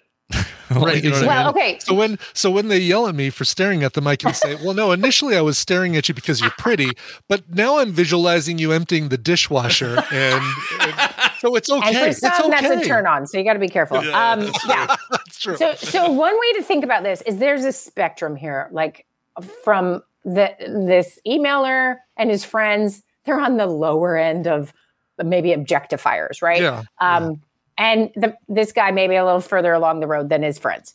And so for maybe him just recognizing wow i i got some shifting to make some like let's think this through listening to his wife have this conversation you know take it upon himself to maybe do things a little differently. Like you're saying maybe remind yourself hey this person's a human. The other thing to do is like maybe really check your own um well your privilege in that and then like your own self objectification which i want to talk about now which is what what is that? Well yeah. Sorry i want to finish the spectrum thing. So all the way to the other end of the spectrum where you are harming other humans because you think of them as objects right? We have a really big spectrum in the middle there. And you can just ta- have a little honest inventory um, and what are you doing? And etc right? Yeah. now here's the thing. Can we appreciate beauty? Yeah We're built to do that, mm-hmm. right? Yeah. This isn't about shame. like this isn't about you're a bad person. Just like we're looking for danger, we're looking for you know sustenance, things like that. We see beauty, and it's probably because we're like, I need to further my line. Oh wait, no, I don't need to do that. I'm married. exactly. My line is furthered. Also, Further- like it's as far as so- it's going to go. and I know I've talked about this before on the show, but just this universal picture of beauty, of na- natural beauty, that's sort of like if you get everyone to vote from all the, around the world in different cultures, it has some similar things in it. It has water in the picture. It hmm. has it, like a, a picture of a home that's backed up by like some sturdiness, mountains, trees, like hmm. something we all can find beautiful. Really represents safety, mm. survival, water rights. You know what I mm-hmm. mean? Like all mm-hmm. the stuff that means we're going to live. And a beautiful person is about, you know, having your seed continue, right? And so mm-hmm. we are built to see that loveliness and appreciate it. Now, if you're going any further beyond loveliness of like, oh, that's a beautiful person. So Scott, I would put you in that category of Yeah, normal, right? Yeah. Healthy. It's when you are just lingering, staring at their body. you are what then she'd look like naked. Yeah. Hundred percent. You Yeah. start to get into object, uh, objectification, and if you're the- hearing this, everybody, everybody in chat on the Twitch video that we watched pre-show. Yeah. Oh, yeah. Right. Because they're doing. Yeah. That's a whole other Yeah. story. Probably a whole other That's a whole episode other- we should get into. anyway, the point, exactly, the point Yeah. being, like, if you feel really defensive about this, just ask yourself why. Like, Mm-hmm, I don't want anyone to take away my right to stare at a random stranger in a grocery store. Okay, Yeah. okay, we're not going to force you, but just you know, maybe ask yourself, what are you doing, Mm-hmm. and what do you get out of it, and is this person just getting used by you? And the answer is probably yes, if we're further down the, the road on that, right? Yeah. Um, but here's where I think this applies to everyone, and specifically those um, who are spending a lot of time looking at themselves and hating what they see. Is self objectification is going to be such a natural consequence to our selfie life and our our obsession with youth and our obsession with perfection and the fact that we can create that all with a swipe of a mouse, right? You can make anything look amazing. Our brains are like, yeah, that's what it's supposed to be. I'm now the object, which is why you don't feel cold, which is why you are you actually are suffering. Um, you're numbing, you're whatever if you hate yourself.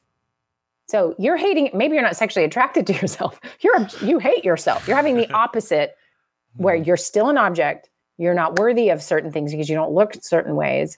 And we can all observe this in the wild, where you're like, "Whoa, that person has so much plastic surgery. They don't. That they they are not even like a human to- anymore." Right. What do you What do you make of this? Maybe too long of an answer to do today or not, but I just want to bring it up. Um, what do you make of like? Uh, there are a lot of like men's groups now who Yeah. have who've gone. They're they're Oh, no yeah. longer doing the as a guy as a father of two daughters. They're not doing that polite sort of exclusionary stuff anymore.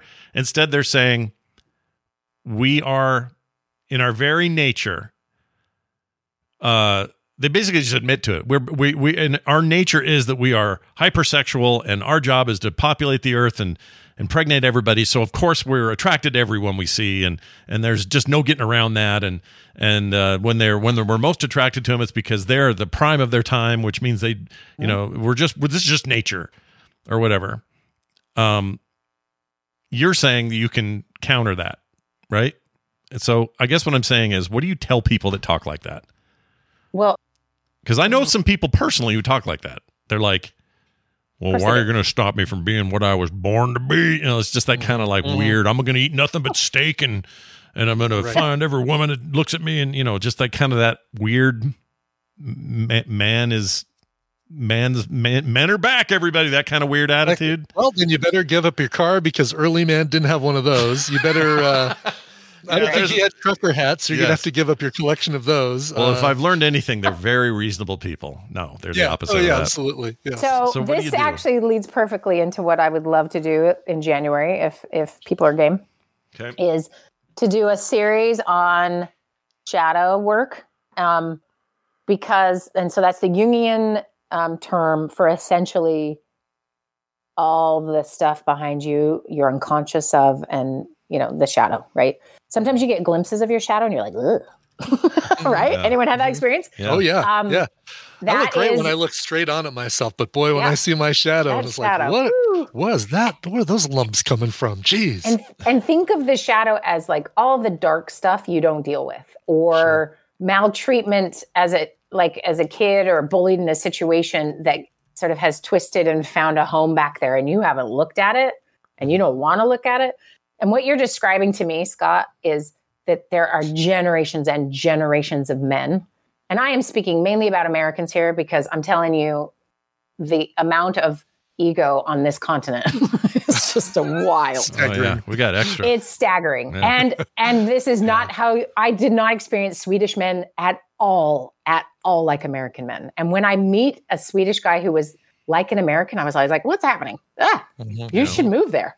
like because it's just a very different social context to grow grow up in. They have their own shadow, don't you worry. But it is not so so machismo. And we could talk about like South American countries and that version of machismo. Literally, the word comes from there. Um, but that idea of like why we have generations and generations of fathers to sons to cultural norms training men to feel the way they do about certain things, and this self justification for I am the center of the universe and I get what I need and want, and I'll take whatever, which means objectification, right? Um, of everything. has represented the lack of weakness. That's actually what has been seen as a strength. Yeah. And and then the other stuff has been mocked, right? And so what we do is we just you just still have more people saying it. And the more they get triggered, the more they're going to yell it, right? As opposed to someone who's just like, yeah, women aren't objects. Moving on. Like it's not hard for many men, but there are definitely a subset of men who like it's very threatening and it's because it's threatening something in the shadow. So we could take, you know, when we, if you guys are up for it in January, just any topic that relates to this. It doesn't always obviously have to be men objectifying women and treating them poorly when they don't act like good objects. Um, it could be anything that is sort of hidden in the background. And I'll come up with some things, but if anyone has any emails they want to send that are like related to, because often how a shadow shows up is it will sabotage something that's going on. That's a, a common way um, it will make itself known. You know, sort of things leak leak out sideways. A very common one. This is one, and I know there's emails just waiting in the wings on this one, and that is you do not want to be like your mother or you do not want to be like your father. Yeah. And then your partner goes, "Wow, you're sure acting like Donna." yeah, right. and then you are triggered because that's the worst thing they can say to you. Yeah. There's probably some some uh, shadow in that, um, and so we could go through. I mean, it's an endless supply, but I really and I'll teach the concept and kind of go into it deeper, and maybe the first time we talk about it, and then it'll, people have a better idea. But um, I would argue that there is a collective shadow for a lot of organizations, for a lot of people who um, are a group, and some people, some groups are really good at identifying some of those things and working through it. And humans can be really good at that. And then there are people who are so unaware of their stuff. It's kind of terrifying. And it has real world cons- consequences, right? Right. You elect an egomaniac to a, let's say, a political office, and they have power to make decisions and have zero self awareness. I don't know who I would be talking about. Yeah. I don't know. But he has two daughters, by the way. Yeah. Oh, As a father of two daughters, um, He's the father of two daughters. Yeah. he probably has some things Yeah. to say. Uh, all right. Well, this yeah, I'd like that. And we, you guys really, this email really stepped up to what we asked for last time. So I um, know. Yeah. let's get more of that, you guys. More of these coming in. Um, we'll be watching for them. You Can I say something real quick? Yeah. I would be, I am creeped out by the voice though. What? Oh, that. The What, you show didn't The like that Voice? voice? This Yeah. guy here? No. Right here? Oh, the, No. the AI voice. I was Scott like, the and TV show, The Voice, but yeah, Uh, the AI voice. No, the AI voice. First of all, it was so You as Well revealing done. sexy. We yeah. Yeah. It's like having creepy. your dad talk to you or something. It's weird. I yeah. yeah. I Yeah. don't. I it freaks me out. I prefer you skipping words and saying it backwards and doing it wrong. Well, But it's okay. I only skipped it today because of my throat, but I could. I next But time. You you can always know- ask me. You can always ask me to read it I know, and I didn't how to think of that. I didn't think of that. at I all also know how to read. Here's the other thing, Scott, is Yeah. the original AI got person you used. I liked how it sounded like a robot. This just didn't. and Yeah, it's, me it's almost that maybe that's uncanny valley, right? It's now It it's is. too close to being real. It totally is that. Yeah. Now as much as that's the th- funny thing about all this AI stuff that's the hyper realistic art or hyper realistic voice work or video, Mhm. you can see it, you can hear it. it doesn't matter. Like it's almost worse that it's more realistic. It's like wait, Right? minute, And yet- right. How is this helping with our objectification problems? Not at all. Not at all is the answer. Not even a little bit. And I never even said this. Really, a treatment for any of this, right, is to really, like we were talking about, you know, become more aware and try to like not do it. But the self objectification one, first of all, stop ingesting everything that makes you self objectify and take a break. That would be one thing. The other is to really have somebody help you Yeah. um, with some of this because this is hard. It's hard to see it. It's hard to know that's what's happening. You may, I mean, for some people hearing this, they may think, I have never once thought that you could objectify yourself. yeah. And Mm-hmm. then pay attention. How do you talk to yourself? How do you treat yourself? Do you harm yourself? Do you eat stuff that is bad for you? And I don't mean just like junk food. I mean like you are not treating yourself like well like you would a person, right? Right. And so if those things are happening, you probably need a little help. Interesting. One of these days, we got to have a whole conversation about the VTuber thing. I don't even know if you know what those are. A what now? VTuber, like victory, V. No. Okay. They're basically virtual avatars that people are, uh, that use, they, that they use instead of showing their real face now. Okay. And they're very popular. People really like the VTubers. And I, I am super interested in the psychology behind it. Mm. um, because it's something about everything you've talked about today is just ringing a bell there, and I can't I can't put my finger on it. And this and I'm Right. and it's not me going VTubers are weird. I'm not saying that. I'm saying why why do virtual avatars why are they preferable for some people and and why does the audience like that like i don't know there's something weird going on there Mm-hmm. We'll so talk- are they okay? Really quick, is it like overlaid on my real person? You're just seeing my avatar, but I'm moving. Yeah, they move as if so. So they're being video captured by software that that makes the avatar move as if they're. So imagine like I don't know. let's That's just use an example of Scooby Doo is there on screen, and as you open your mouth, shut your mouth, talk, make faces, close your eyes, the avatar is doing the same thing in real time. Okay. So it's a technology. There's a big technology angle to this, but it is Oh, of what it's allowing people to do is to have. It's the a same one that makes you look like a cat on your Zoom call, right? Just like Is that. the concept? No, that's exactly Kind of, it. That's exactly Actually, it. yeah, that is a perfect comparison. That's exactly Okay, it. When you when you do that with FaceTime or whatever. Mm-hmm. Same I mean, thing. this is a perfect extension of objectification and protection, right? I am actually saving myself right. from being objectified.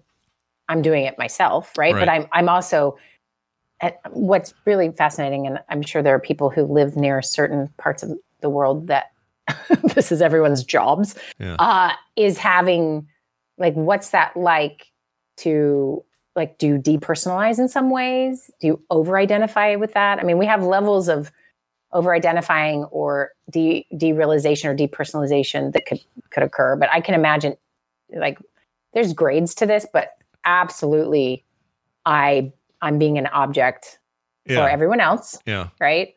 Um, but also that self objectification, like you. And what's hard is when you make your avatar like giant eyes and tiny little chin and no nose. That's Right. not real. Yeah, and so yeah, right. your actual images in the mirror and other things that has to be some funky things. because then you for say, "Oh my god, my eyes are too small, or my Yeah. nose is too big, or whatever." Yeah, I've Right. been, I know a dude who is around my age. I can't. I'm not going to out him because Shut that's up. the Quit whole talking point. about me. it's not Brian, who who runs a VTube, a fairly popular VTuber account, and does it under all anonymity, and has also has voice modulation happening, so he sounds like a girl when he does it. uh, like a young girl, and he has like an uh, anime looking avatar for the thing. He is nothing zero like his avatar. His claim is, well, this is how I can do it because I'm too old to get big on the internet, but if I can fake being young on the internet, I can get big on the internet. That's Hmm. that's he told me that. So it's not about me being happy or anything. It's to be big on the internet. Well, yeah, whether or not he derives happiness from that, but I, I don't know, or I couldn't say. Okay, But but I think he's like, um, I don't know. It's, it's a bit like what we do with I mean, uh, makeup uh, in films or kiss something. wearing makeup or Yeah. uh, Yeah, same- furries same kind of thing, exactly. You know, it's it's being and feeling also we're comfortable obsessed by with hiding. youth right Yeah. like Yeah. you're not gonna you you're not gonna trust somebody to entertain you based on their age if they're it's not in the range you'll even list to right i mean that makes so much sense Mm-hmm. is he okay I mean, he's he's making good money on his. I think he's on Kick, but he's using Kick.com. I think for his streaming or kick.tv, whatever it is. Right. And I'm not going to say much more about him because I don't want people to find. I mean, I'm, it's not And my his job to email out him. address is But I want. that is fascinating. I think he. And I we- think he toys with it a little bit. Like I think there's some genuine, genuinely creepy things have been said in that chat room from anonymous people toward him. Right. They don't know any better about who's behind Mhm. the Right. mic or behind Sure. the camera. Right. And so, um, part of me once in a while just wishes that the software would glitch and it would show his face. Totally. the- just for a second to be like, oh, just be, That's an amazing Black Mirror episode. Yeah, Who's- Who, who produces that it show? is a Black Mirror episode. You're not wrong. It the does Black sound Mirror like episode, and it's also the Wizard of Oz. Wait, Yeah. pay no attention to the man behind the curtain. Yeah, which Brian is that's an interesting point because basically that's the premise of that is this problem, not problem, but this thing that we're talking about. So I don't know. It's something we mm-hmm. could maybe, you know, Yeah. Put on the back burner. Or, or also just like how we fill in the blanks for what we want to see is very real too. Like obviously that's literally what you're saying, so it's not like you're visually filling in the blanks. But to to eliminate cognitive dissonance, we do a lot of magic tricks Mhm. in order to be okay with certain things, right? Yeah. Um, and when really like the Wizard of Oz, the curtain really does get pulled back. It's it really can be devastating for for folks, and so we have a lot of psychological things in place to not ever see the thing behind the thing. You know, Right. We don't Um, want to see it. interesting. Yeah. Right. And this guy's account, if it ever did happen, I mean, it would be it would be the end times for his account because people would be like, "What?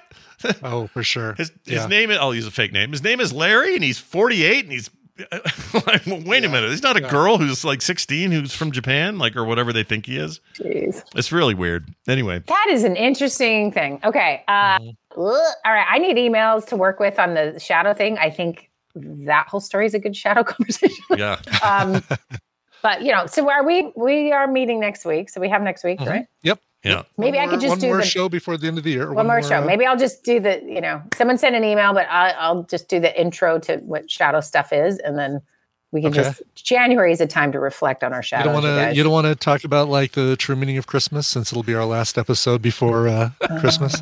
we, we could do that. What the what of, wait, the what of Christmas? What'd you say? The The true meaning of Oh, Christmas. the true meaning. I thought you said the true Yeah. I thought you said the true the meaning. true meaning, the Truman The true showing meaning. of of uh, Christmas. Yeah, I'm like, I know for a minute. half second I was like, you mean like someone's faking a whole Christmas? they're living in an entire uh, uh, snow globe. Yeah. Uh, Yeah, actually, you're you make a good point.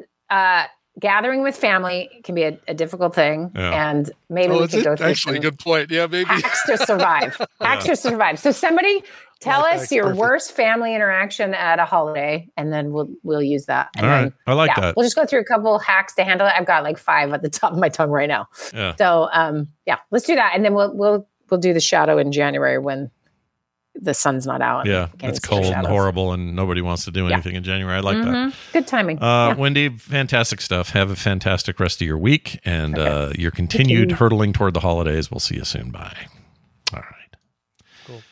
Yeah, I, I Uh, blame Discord. Anytime I say something wrong or uh, mispronounce a word or anything like that, it's really it, you're hearing Discord. Yeah, it's always. Discord. It's just Yeah. Discord. I mean, get their crap together. Yeah. Discord, what are you doing? Um, all right, we're about done. Uh, quick thing though, we got this um, somebody talking about the genre.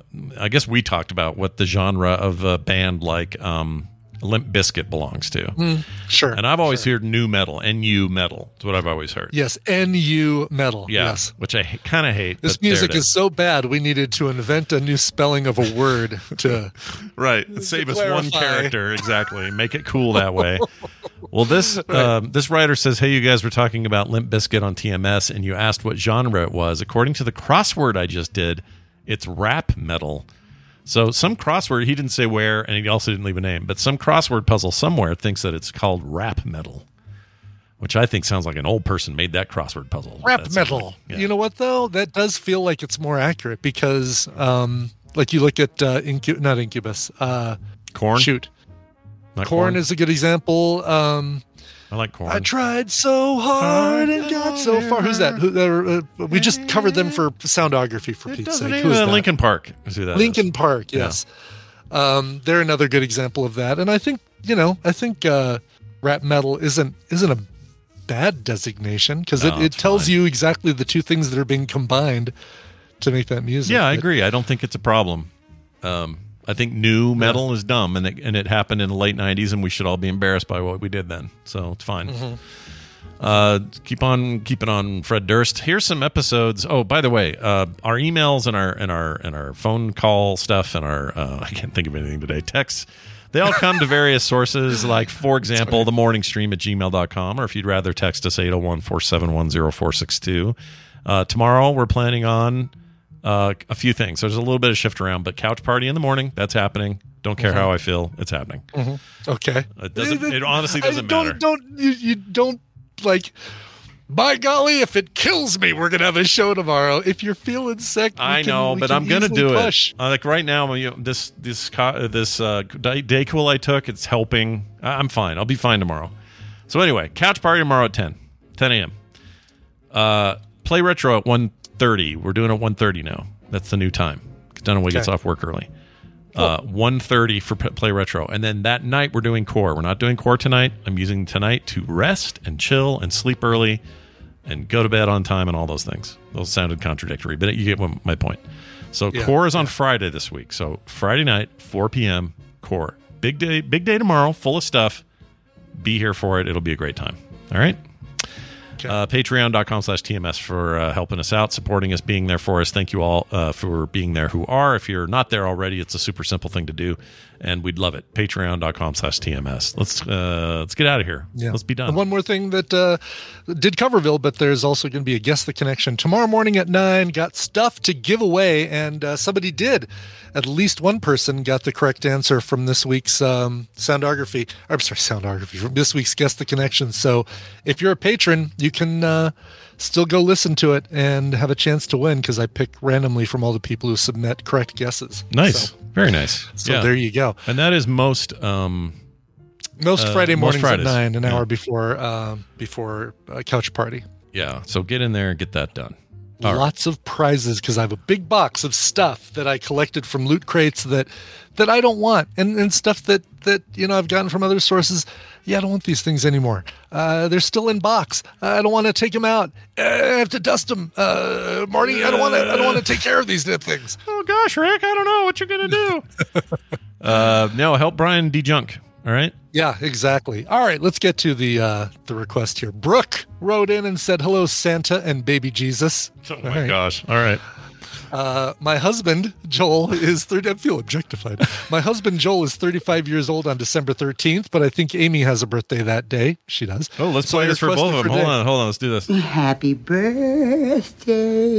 You're in your 30s. You get old lady birthday. That's just the way it That's is. right, exactly. Yeah. So I requested for today. He is into rock and roll and metal on occasion. I would love to have the cover meister, or this case, cover miser. I'm Mr. Cover Miser.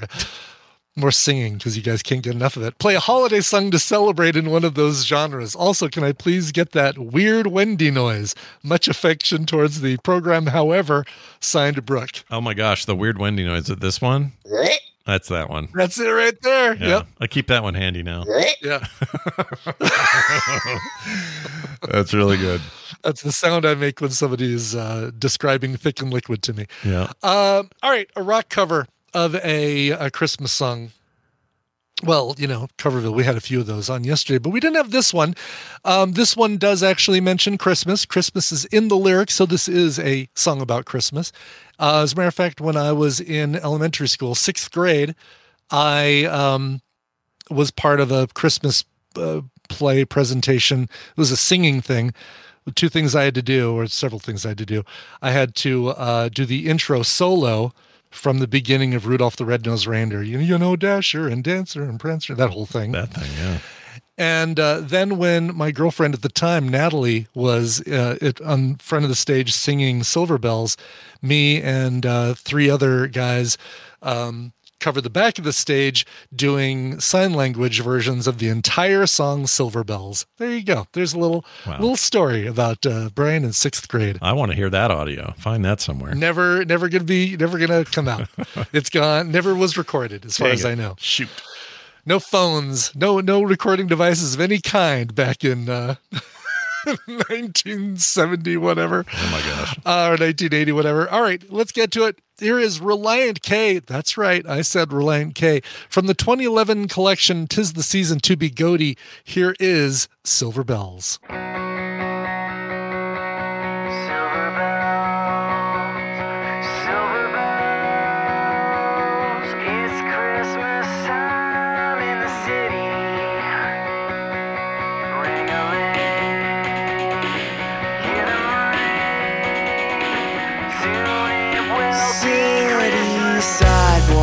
Busy sidewalks, dressed in holiday style.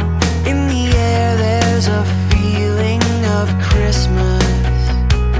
Children laughing, people passing, meeting smile after smile.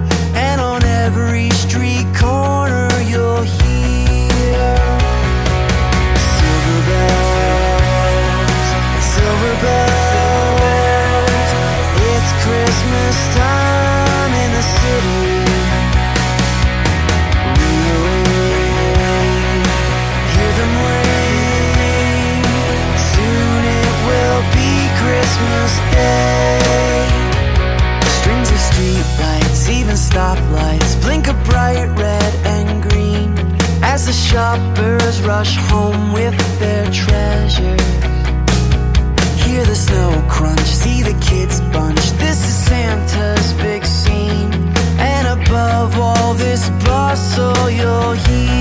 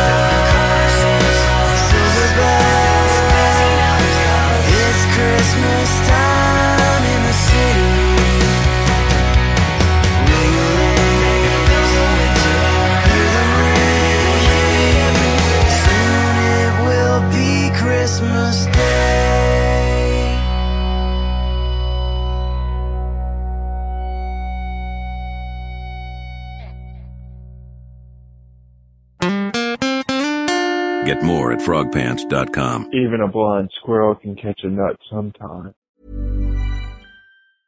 Planning for your next trip? Elevate your travel style with Quince. Quince has all the jet setting essentials you'll want for your next getaway, like European linen, premium luggage options, buttery soft Italian leather bags, and so much more. And is all priced at 50 to 80% less than similar brands. Plus, Quince only works with factories that use safe and ethical manufacturing practices. Pack your bags with high-quality essentials you'll be wearing for vacations to come with Quince. Go to quince.com slash pack for free shipping and 365-day returns.